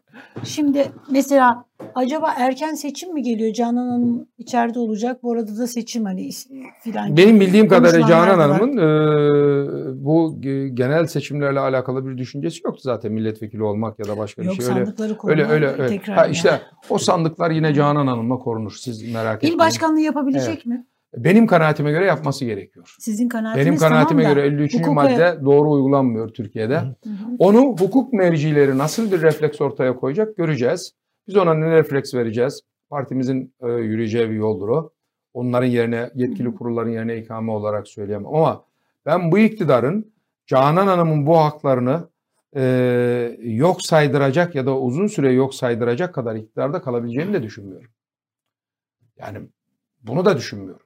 Yani e, Canan Hanım'a e, bu tebliğ edildi. İşte az önce söylediğim gibi belki Yargıtay'dan şey sonra Anayasa Mahkemesi'nden ihtar bekleyebiliriz. Kendimize göre bazı savunmalar yapabiliriz. Nasıl yol yürüyeceğimiz konusunda ben şu anda alınmış bir kararın deklare edicisi durumunda değilim burada. Ama Canan Hanım'a bu yasağı uygulama isteğiyle beraber yola çıkmışsalar bile Canan Hanım kısmen az bir süre bile yasaklı bir hale gelse bu iktidarın ömrü bu yasakları çok uzun süre e, uygulayabilecek kadar olamayacak.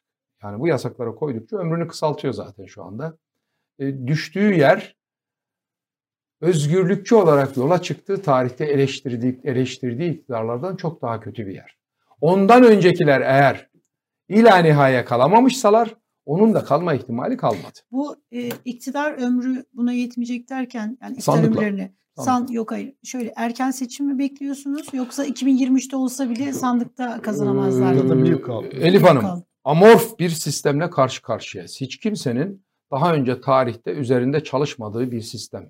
Buraya özgü, garip bir kafanın yarattığı bir tekçi sistemle karşı karşıyayız.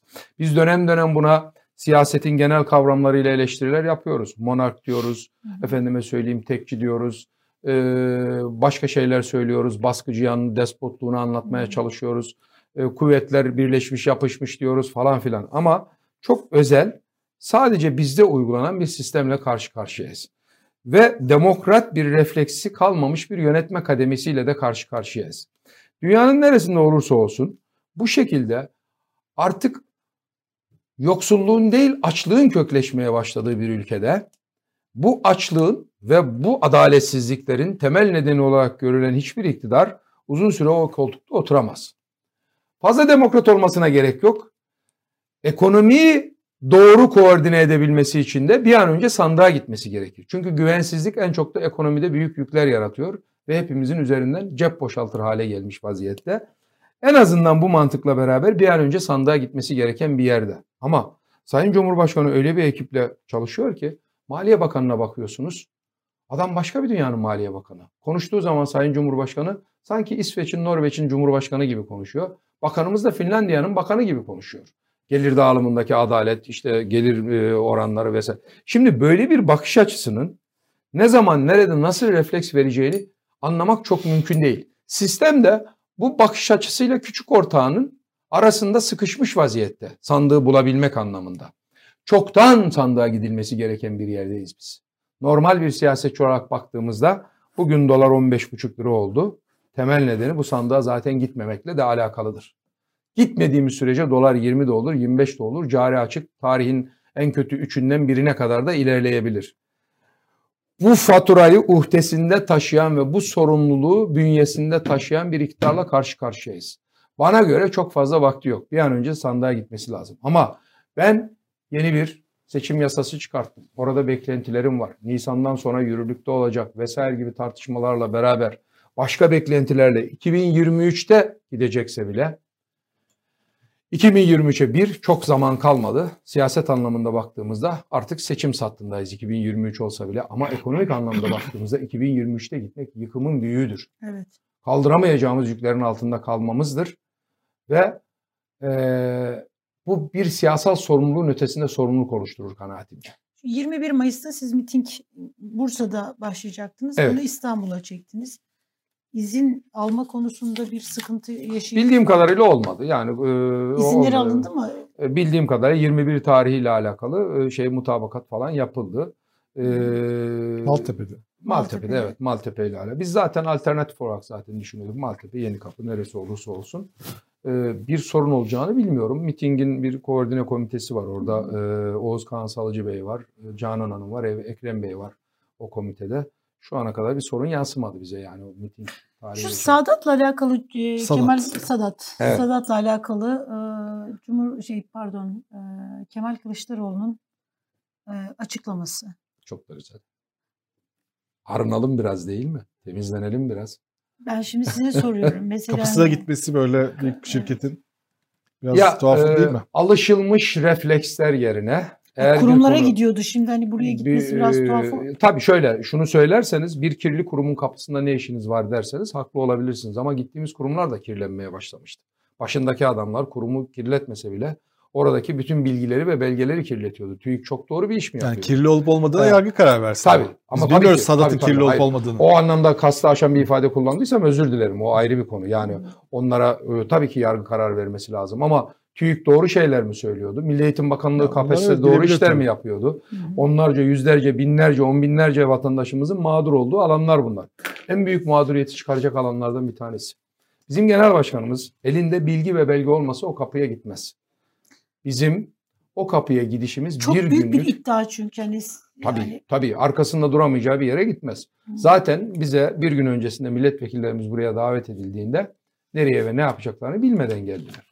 Biz oraya gitmeden yarım saat önce kapalı bir grup toplantısında gideceğimiz deklare edildi bize. Öyle mi? Bilmiyordunuz. Tabii, Siz tabii. de gittiniz mi? Tabii ben de gittim genel başkanla beraber. Yani Ben nereye bekledim. bilmiyordunuz. Hayır bilmiyorduk. Bize grup toplantısında genel başkanımız Çok gizemli olmuş. Hayır ama yani tabloyu o, o büyük bir ihtimalle bir bilgi teyidi de yapmıştır Sayın Genel Başkanımız. Sordunuz mu peki yani biz niye gidiyoruz buraya diye? E, Sormamıza gerek yok. Hepimiz aleni olarak biliyoruz bu konuları. Yani Sadat'la ilgili yeterince bilgi sahibiyiz.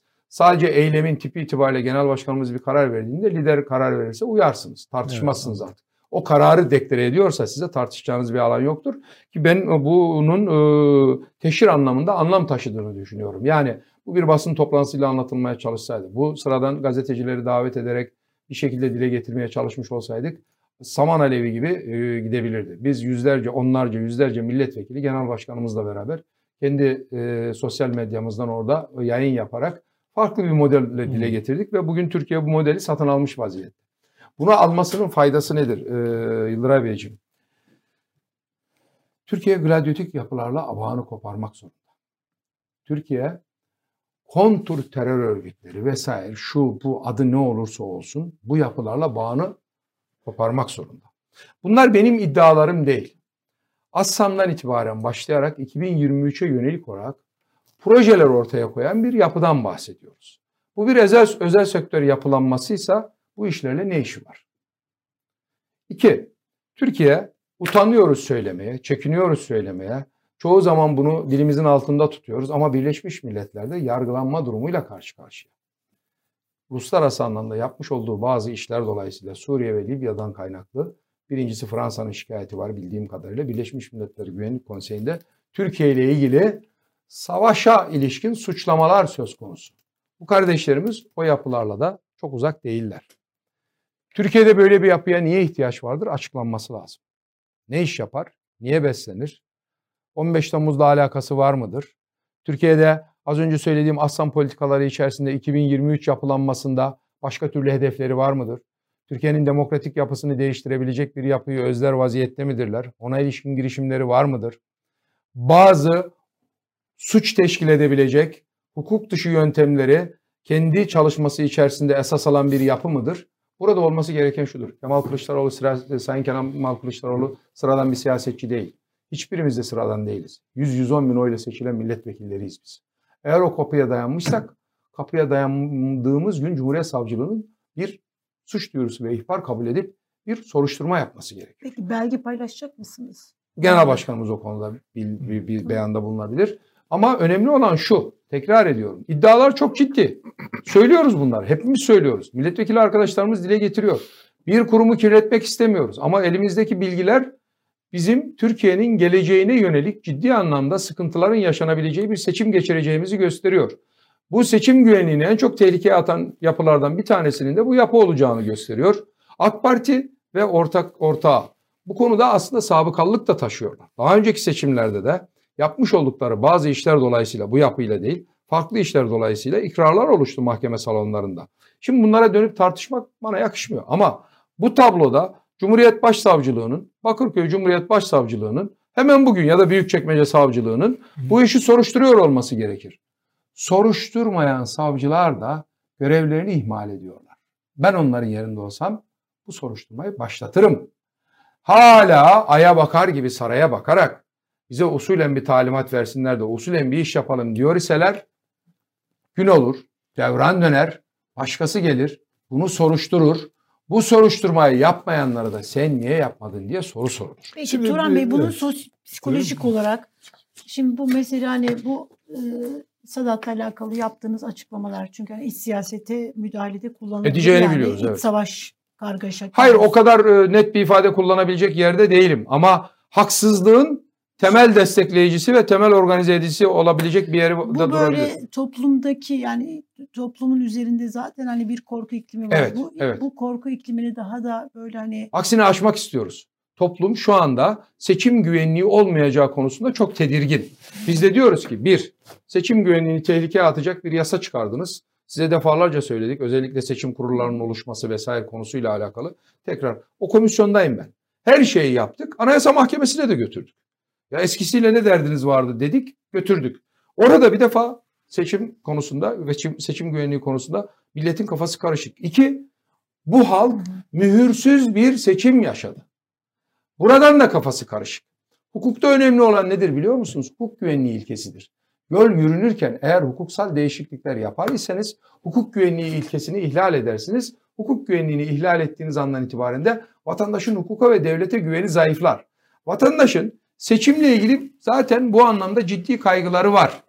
Biz bir, o konuyu hukuksal olarak takip ediyoruz. İki, sizin kaygılarınızın temelinde olan kurumun karşısına dikildik. Ona müsaade etmeyeceğiz diyoruz. Korkuyu derinleştirmiyoruz. Aksine genel başkanımız diyor ki biz diyor Kuvayi Milliye'den gelen bir partiyiz diyor. Yani biz buna müsaade etmeyiz diyor. Vatandaşı aslında biz sakinleştiriyoruz. Bu bilinmeyen bir şey değil ki. Bunu Sağır Sultan biliyor, belge bazında bilmiyor olabilir. Sayın Genel Başkanımız o belgelere ulaşmıştır demek ki. O yüzden biz burada aslında sizin söylediğiniz kaygıları tolere ediyoruz. Bakın Elif Hanım ben seçim bölgemde sokağa çıktığım zaman 100 insandan 90'ı bana diyor ki siz seçimi alsanız da Tayyip Bey vermeyebilir. Çünkü İstanbul seçimlerini de aslında size vermedi. Siz bir daha geldiniz kazandınız. Ben de diyorum ki biz yeter ki seçimi alalım. Tayyip Bey değil 100 tane Tayyip Bey gelse biz o seçimi almışsak bir daha kimseye geri vermeyiz. Bu kararlılığı buralarda göstermemiz gerekiyor. Toplum gerçekten bu konuda çok kaygılı. Kaygılılık nedeni bu iktidarın yol yürüme şekli.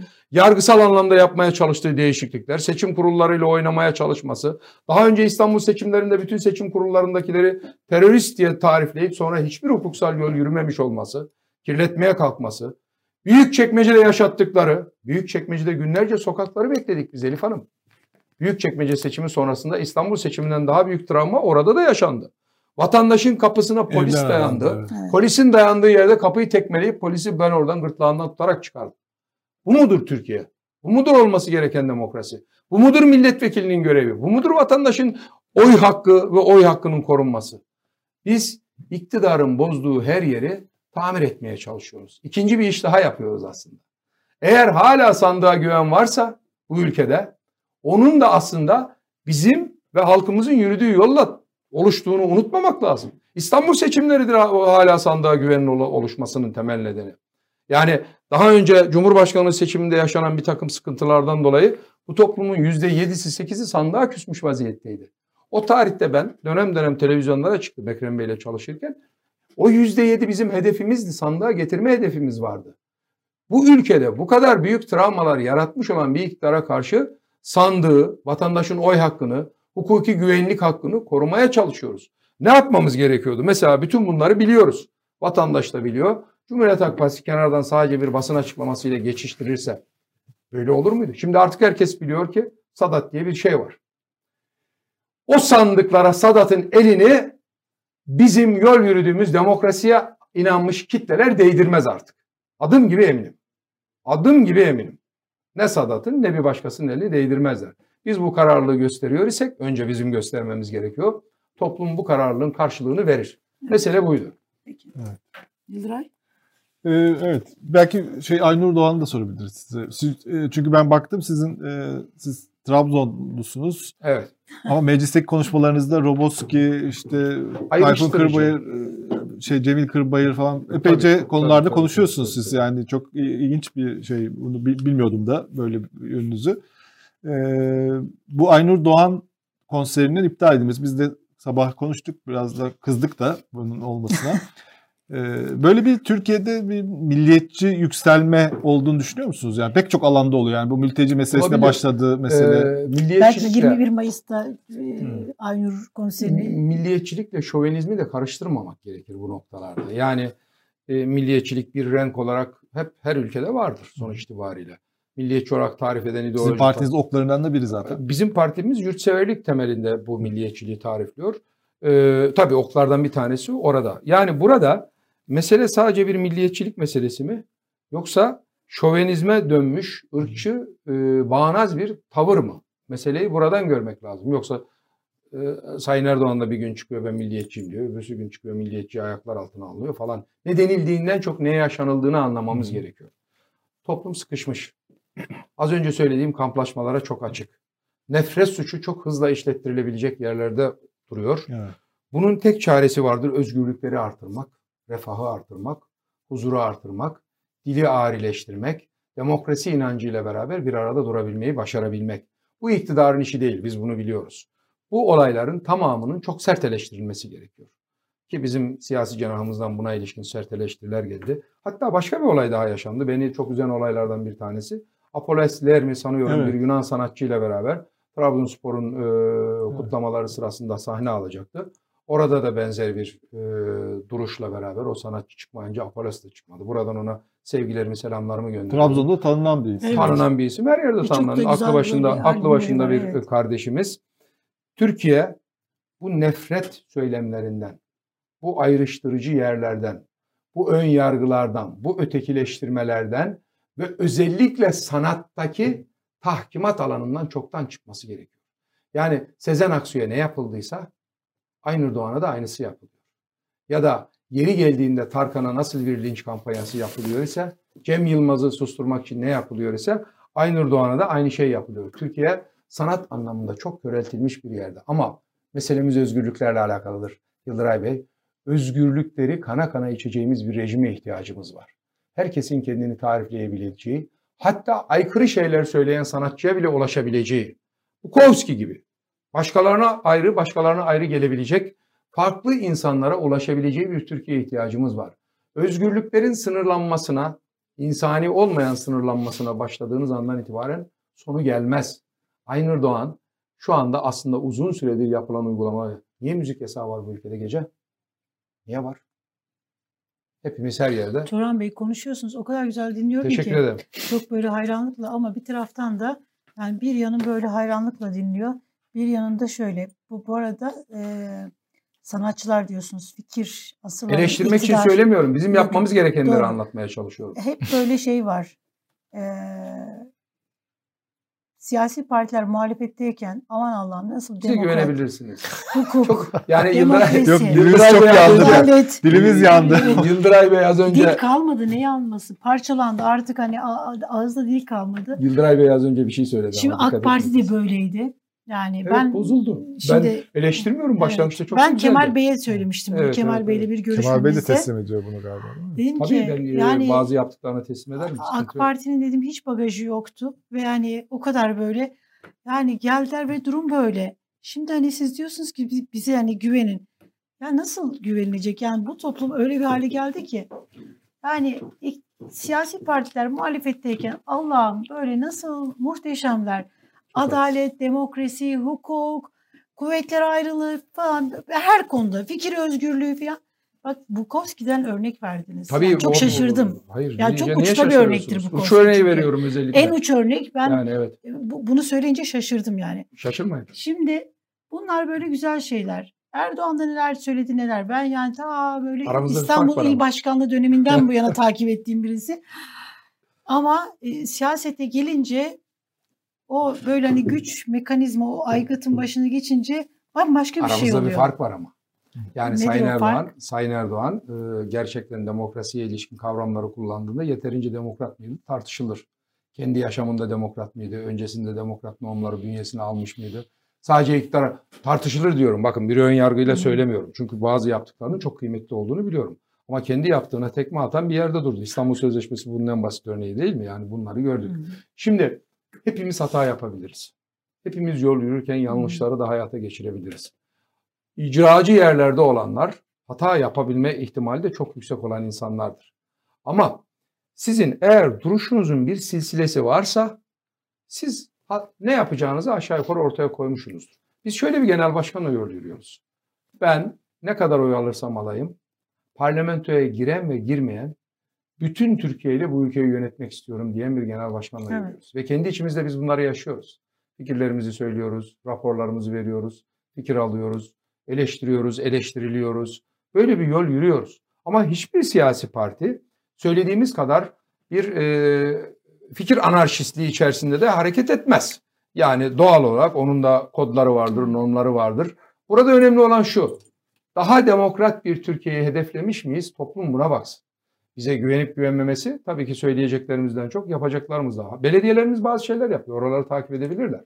Oralarda işte dezavantajlı kesimlere nasıl ulaştığımız, kayırmacılığı nasıl öldürmeye çalıştığımız, çoğu zaman kendi partilerimiz tarafından bile falan partinin aldığı adamları niye burada tutuyorsunuz diye eleştirilere uğradığımız yerde direnç gösterdiğimiz, topluma herhangi bir şekilde el atarken onun rengi, dili, dini, inancı, bölgesi, coğrafyası hiçbir şeyle ilgilenmeksizin bunu yapmaya çalıştığımızı oralarda görebilirler. Oralardan bir eleştiri gelirse karşılıklı olarak onu takip ederiz.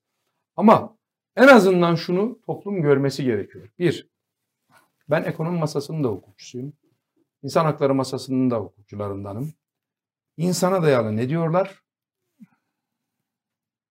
Yaşama dayalı ne diyorlar? Bunu takip etmesi gerekiyor. Cumhuriyet Halk Partisi yıllardır çok büyük açıklamalar yapıyor. Anlamlı açıklamalar yapıyor. Bir süre sonra iktidar bazılarına uyuyor. Geç de olsa uyuduğu, uyduğunda mutlu oluyoruz. Yani bizi buralardan bir takip etsinler. Ama bir şey var. Bunu bir defa görsünler. Ben ne söylediklerine bakmıyorum artık. Tabii ne yapacaklarımıza bakın. Şöyle söylediklerini içselleştirdiler mi içselleştirmediler Tabii, mi? tabii. Ben buna bakıyorum. Ben e, Yıldıray Bey'in Evet. örneğini vereceğim ben size. Ben bilmiyorum. Yıldıray Bey bizim sosyal medyamıza bakmış. E, oradan bana e, herhalde şunu söylüyor anladığım kadarıyla. Ya çok öyle prototipe uygun değilsin. Biraz başka bir yerlerde Evet. geziyorsun. CHP'nin çoğu geziyor oralarda. Belki benim ifadelerimle gezmiyor olabilir. Daha rezesif geziyor olabilir. İşte daha e, ben dominant geziyor olabilirim. Benden daha dominant gezen arkadaşlarım olabilir.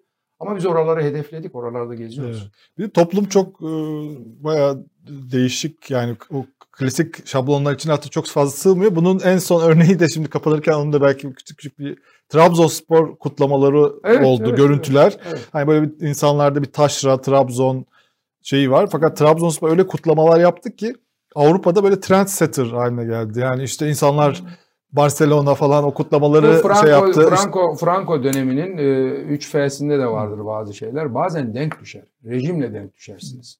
Çok güzel bir şey yaparsınız. Kutlamalar tabii ki iyidir. E, çok hoş bir şey yaparsınız. Ama rejim sizinle denk düşerse onu çok daha rahat yapabilirsiniz. Yani boşalma alanı insanların mesela bir caz konseri olmuyor ise ya da başka bir e, tepkisel alanda boşalamıyor iseler futbol üzerinden boşalmayı yaşamaları Sizi şaşırttı mı o Trabzon'daki görüntüler Şaşırttı. böyle? Trabzon yoksul bir kent.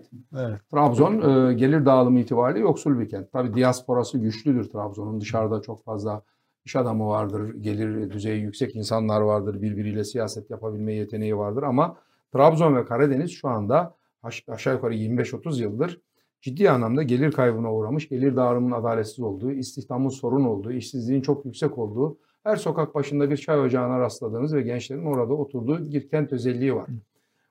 O maliyette işleri yapabilmek Trabzon'un çapının üstünde. Dışarıdaki diasporasının da tabii etkisiyle beraber o yapılmıştır o çalışmalar orada. Ama halkın katılımı çok Halkın katılımı enteresan. yüksek. Gençlerin Halk eğlenmek çünkü- istemesi falan Halk çok çünkü ilginç. abi burasına gelmiş. Ee, nereye ne şekilde deşarj olacağını tam olarak ayarlayamıyor. Trabzon'da e, deşarj olma alanları da sınırlıdır. Özellikle yoksul kesim için çok sınırlıdır. Ben bunu eleştirmiyorum. İyi ki olmuş. Birbirimize ihtiyacımız vardır. Her alanda buluşabiliriz. Ama bir faşizan iktidarın modeli gibi sürekli halde yapacaksak bunları o zaman başka şeyler yapalım. Az önce söylediğim gibi caz konserleri yapalım. Başka şeyler yapalım. Bu ülkenin bir dünya sanatçısı var. Her belediye onları alsın götürsün bulunduğu yerlerde çıkarsın. İstanbul'daki belediyeler gibi Trabzon Belediyesi de yapabilir. Haftada bir insanları coşturabilecek işler yapabilir. Mesela Trabzonspor'un eski stadının olduğu yer şu anda Millet Bahçesi. Orada haftada bir bunları yapabilir. Fuat Sakay'ı çağırabilir. Atıyorum. Çok sevilir Fuat Sakay. Ee, bizim bölgemizde çok özel sanatçılar vardır. Birisi rahmetli Kazım Koyuncu'ydu. Ee, bunun gibi isimler vardır. Onlarla yapabilirler. Ay, Bazıları da İsmail Türüt'ü sever. Onu çağırır. Neyse ama mesele şu. Halk gerçekten çok sıkışmış. Bunları bir alan olarak kabul ediyor. Bizim klasik çizgideki siyasetçiler gibi niye yapıldı diye eleştirmemiz doğru durmuyor. Yapılsın. Evet. Her şey yapılabilir. Vatandaşın nefes aldığı her alanda her şey yapılabilir. Ama daha doğrusu ve daha iyisi yapılabilir ise de onu da konuşabiliriz. Konuşmamız gerekiyor. Çok güzel bir program oldu. Öyle mi? Vallahi, Ben evet, farkında değilim. evet, Zaman yok. çok hızlı geçti. Yarım saat mi ediyoruz. oturduk? O zaman sizin açınızdan da saati güzel. geçtik çok. Biliyorum. Sizin açınızdan da güzel geçti. Benim açımdan da çok Evet. güzel oldu. Evet. Çok teşekkür ediyorum. Teşekkür ederim. Davetimizi İyi ki kabul davet ettiniz. ettiniz. Valla Ben de şöyle düşündüm. İyi ki davet etmişim. diye Umarım öyle düşündüm. düşünmüşsünüzdür ve hoşuma valla gitmiştir. Sık sık sizi burada görmek isteriz. Çünkü Tabii. sağduyulu siyasetçileriz. Tü- Türkiye'de sağduyulu isimlere çok ihtiyaç var. O gri alanların ben daha Şunu- böyle çoğalmasını şunu- ve şunu söylemek istiyorum. e, Ee, ne olur genişlemesini istiyorum. halkımız daha fazla yakından takip etsin bizi. Ön yargısız takip etsin. Belki ön yargılarının temel nedeni bizim kullandığımız kavramlar da olabilir. O kavramlarla ilgili sosyal medyada uyarabiliyorlar bizi. Uyarsınlar. Biz çünkü sokakta siyasetçileriz aynı zamanda. Oradan aldığımız refleksleri taşımaya çalışıyoruz. Onlara aykırı düştüğümüz yerlerde de uyarsınlar.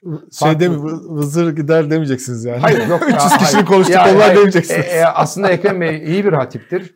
O ifade e, o maksatla da söylenmemiştir ama tabii Vallahi artık mercek zaten. altına alındığınızda her şey her şeye varabiliyor. Ee, bizi takip etsinler. Ee, bizimle beraber olmaları şart değil. Bize oy vermeleri şart değil. Ne yapacağımızı, ne yol yürüdüğümüzü anlamaya çalışsınlar. Ülke Sandıkta çok özgür. ya. Yani bu ülke 1900 işte hani 40'lardan 50'lerden bu yana çok yorulduk. Evet çok Yani yorgunuz. Yorulduk artık Çok hani yorgunuz. bir dinleyelim Çok yorgunuz. Evet. Tabii çok. Bu Çok- kadar siyaset de olmamalı aslında hayatımızda ama başka bir çözüm alanı da yok. Evet. Başka bir çözüm Sizi alanı. de takip etsinler ama bizim kanalımızı da herkes Tabii takip tabii, etsin. tabii tabii tabii. Ee, abone olursanız çok seviniriz. Çok uzun zamandır bu uyarıyı yapmıyordum. Ee, kanalımıza abone olursanız, bizi desteklerseniz çok seviniriz. Kaç oldu abone sayısı? Ee, 52 binler, 52 Çok bin azız 600. ya. Çok azız evet. İşte yani Türkiye'de makul. Ne kadar süredir Evet. kanal faaliyette? Ya pandemiden beri. Aslında Pandemiden çok bu yakın. Yani eee, evet. Takip ve abone olmanızı bekliyoruz. Abone olun. Eee, takip edin. Programlarımızı böyle kendi sosyal medya beğendiğiniz, makul bulduğunuz, ülke yararına bulduğunuz programları kendi sosyal medya hesaplarından linkleri paylaşırsanız çok seviniriz. Program konuğumuz eee, CHP İstanbul Milletvekili ve Türkiye Büyük Millet Meclisi Adalet Komisyonu üyesi Turan Aydoğan idi. Güzel bir program oldu. Umarım sizler de beğenmişsinizdir. Yarın biz yine aynı saatte burada olacağız. Sizler de ekranlarınızın, bilgisayarlarınızın ve telefonlarınızın başında olursanız seviniriz. Görüşünceye kadar kendinize iyi bakın.